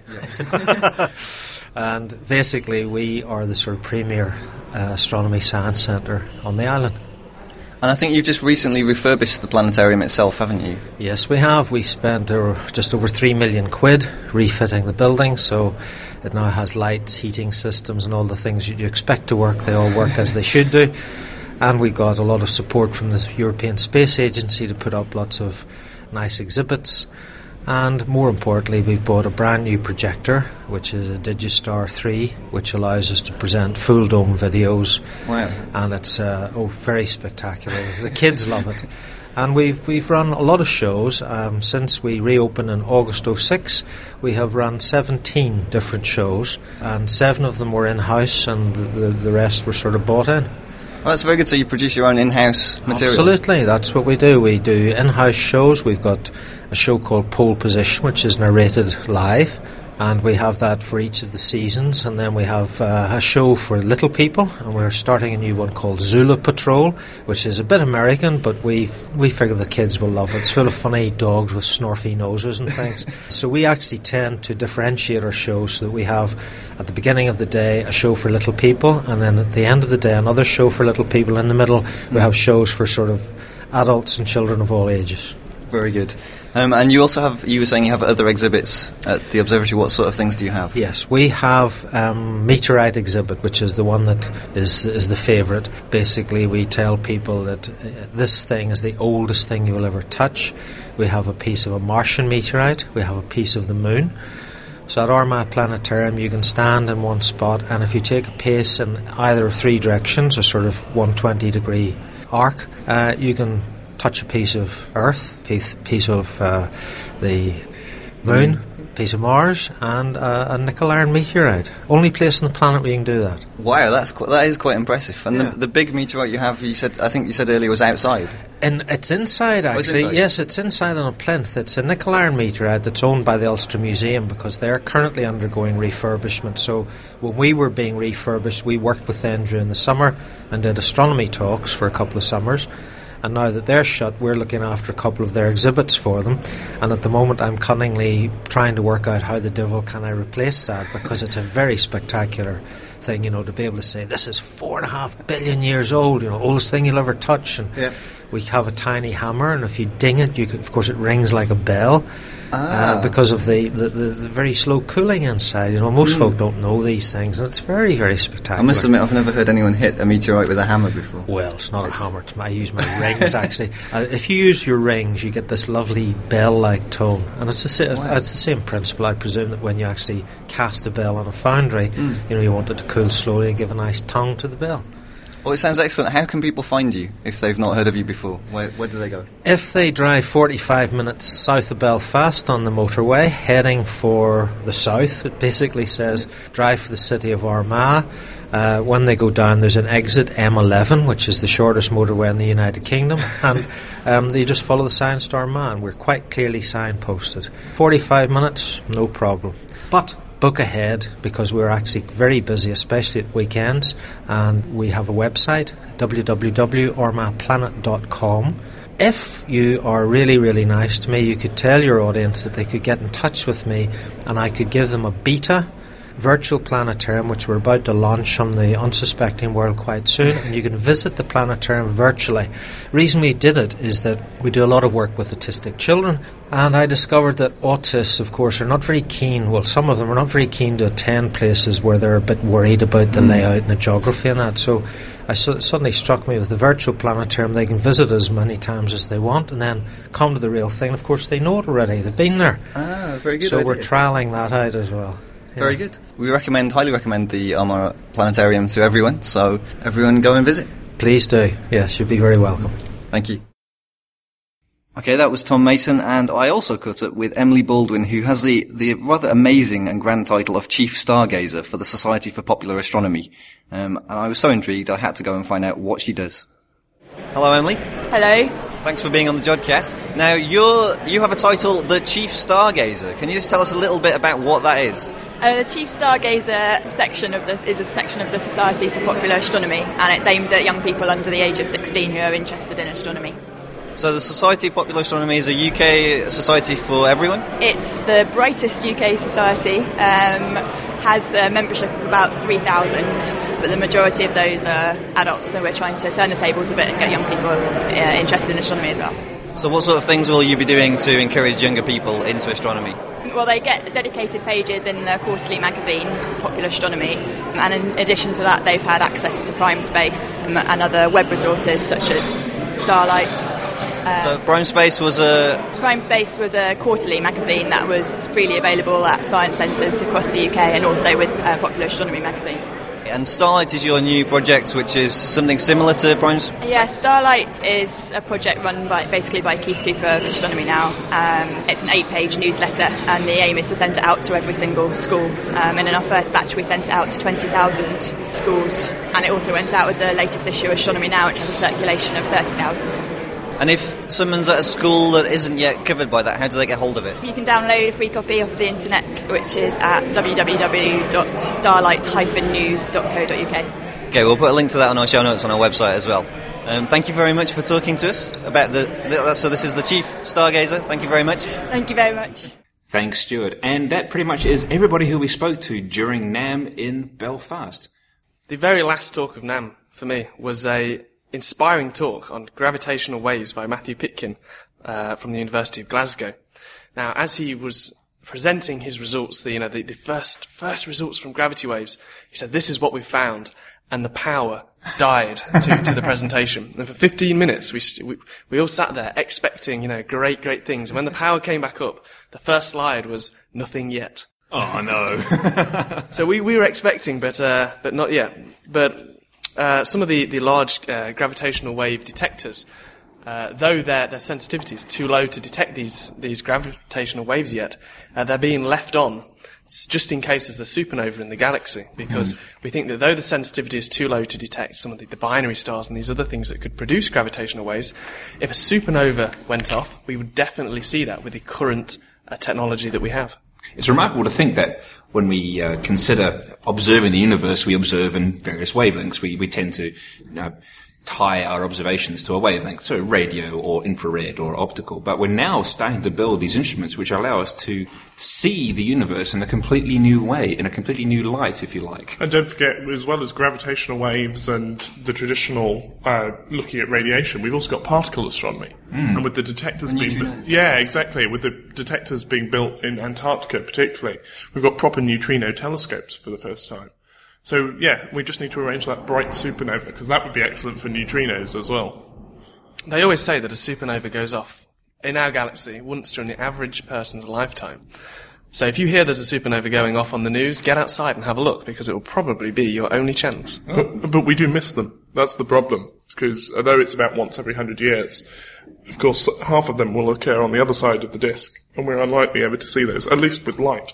So, it would Let's be hope- nice though. There hasn't been one since the invention of the telescope, which seems very unfair. Well, we're obviously due for one. Exactly.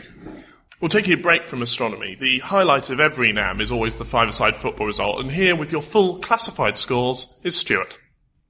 NAM Champions League. Edinburgh won.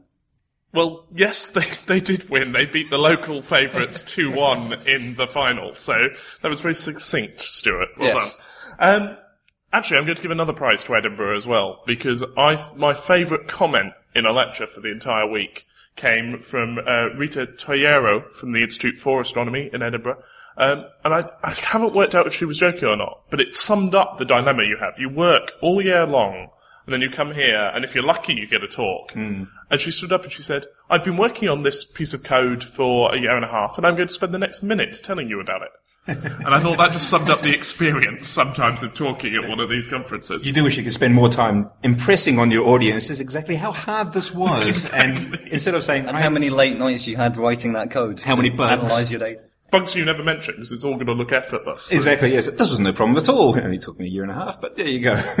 Very good. What other award Now, should we, Chris, we hand you, out? you also spotted an excellent um, talk title. Yes, that's right. Uh, this was in the cosmology session. It was And Andrew it- Pontzen of the University of Cambridge. That's right, and it was, um, well, I heard it as Bianchi models and why you don't need to know about them. and which I thought, I, I was kind of done there and then. But it was an excellent talk, that should be said. And secondly, apparently the official title was Bianchi models and why you probably don't need to know about them. but, you know, probably is good enough for me, at least in the realms of bizarre cosmologies. But there were some excellent diagrams. I could read them from the back. There's a good talk. I spent most of the conference skulking in the back row because that's where the power sockets were. Yes, So- you can find everyone with their laptops checking their emails during the conference. Or reading the blog, of Or, re- or reading the, the NAM blog, yes. I think that at the end of the, the session there should have been a, a sort of a, a shame session where someone at the back with a photo lens would take photos of what everyone was doing and then, and then put a talk together about what, what people were really doing during NAM. Yes. It was very surreal in the, I mean, we talked earlier about NAM being very busy, but that meant there was an overflow lecture theatre which I was diverted into for some of the talks. It was a very strange experience watching somebody give a talk when they're not listening. Uh, they can't hear you, so people applauded at the end. Oh, that, yeah, It's that like, was no, quite no, no, they're on a screen. Yeah, You're physicists. Learn this um, But it just goes to show again how successful the, the week's been, and um, yeah, there were some, the standard of talks I thought was really high. Mm. Um, and as you will notice from your interviewees, astronomers know how to talk about their subject. Every NAM I seem to go to now has a has a talk by the Super WASP Consortium where they report that they've found yet more exoplanets.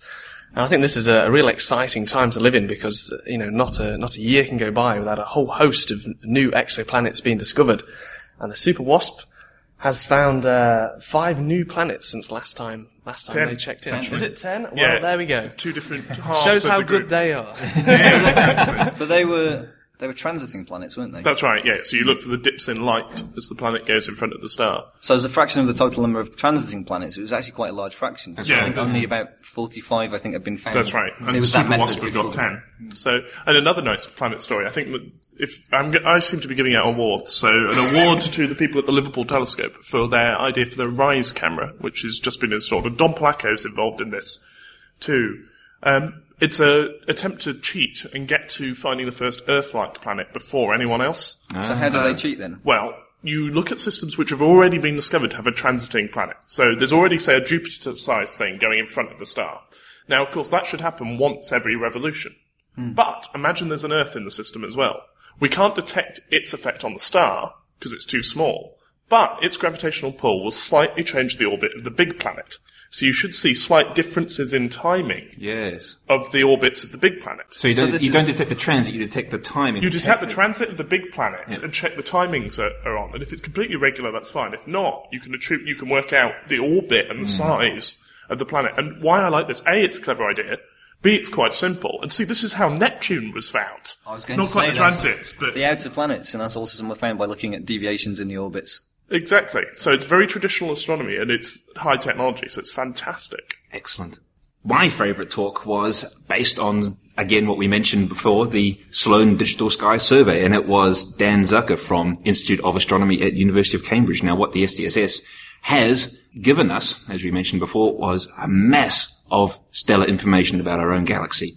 And what Dan was talking about in his talk was discovering dwarf galaxies or the rem- remnants of dwarf galaxies which have been accreted, drawn into our own Milky Way galaxy, and by some very clever choice of stars out of the catalogue by choosing their colour in particular, you can see that they come from the same parent agglomeration of stars, same group of stars, same dwarf galaxy, which has been stretched out and stripped off, um, accreting onto our own Milky Way galaxy. And to see a picture of all the data from the Sloan Digital Sky Survey in the region of sky that it was observing, and he then showed the streams of uh, associated stars being pulled into the Milky Way. It was absolutely fantastic. Was this the one that has the, the great picture? Yes. The field of streams. The field of it. streams. It's a really nice picture, that. Mm, actually wonderful. It's on the blog. We'll Check put a out link the to blog. it on the show notes as well. Yes, indeed. One of the other things that happens at NAM is that there's usually a link up with the, the wider community in the area where NAM is happening.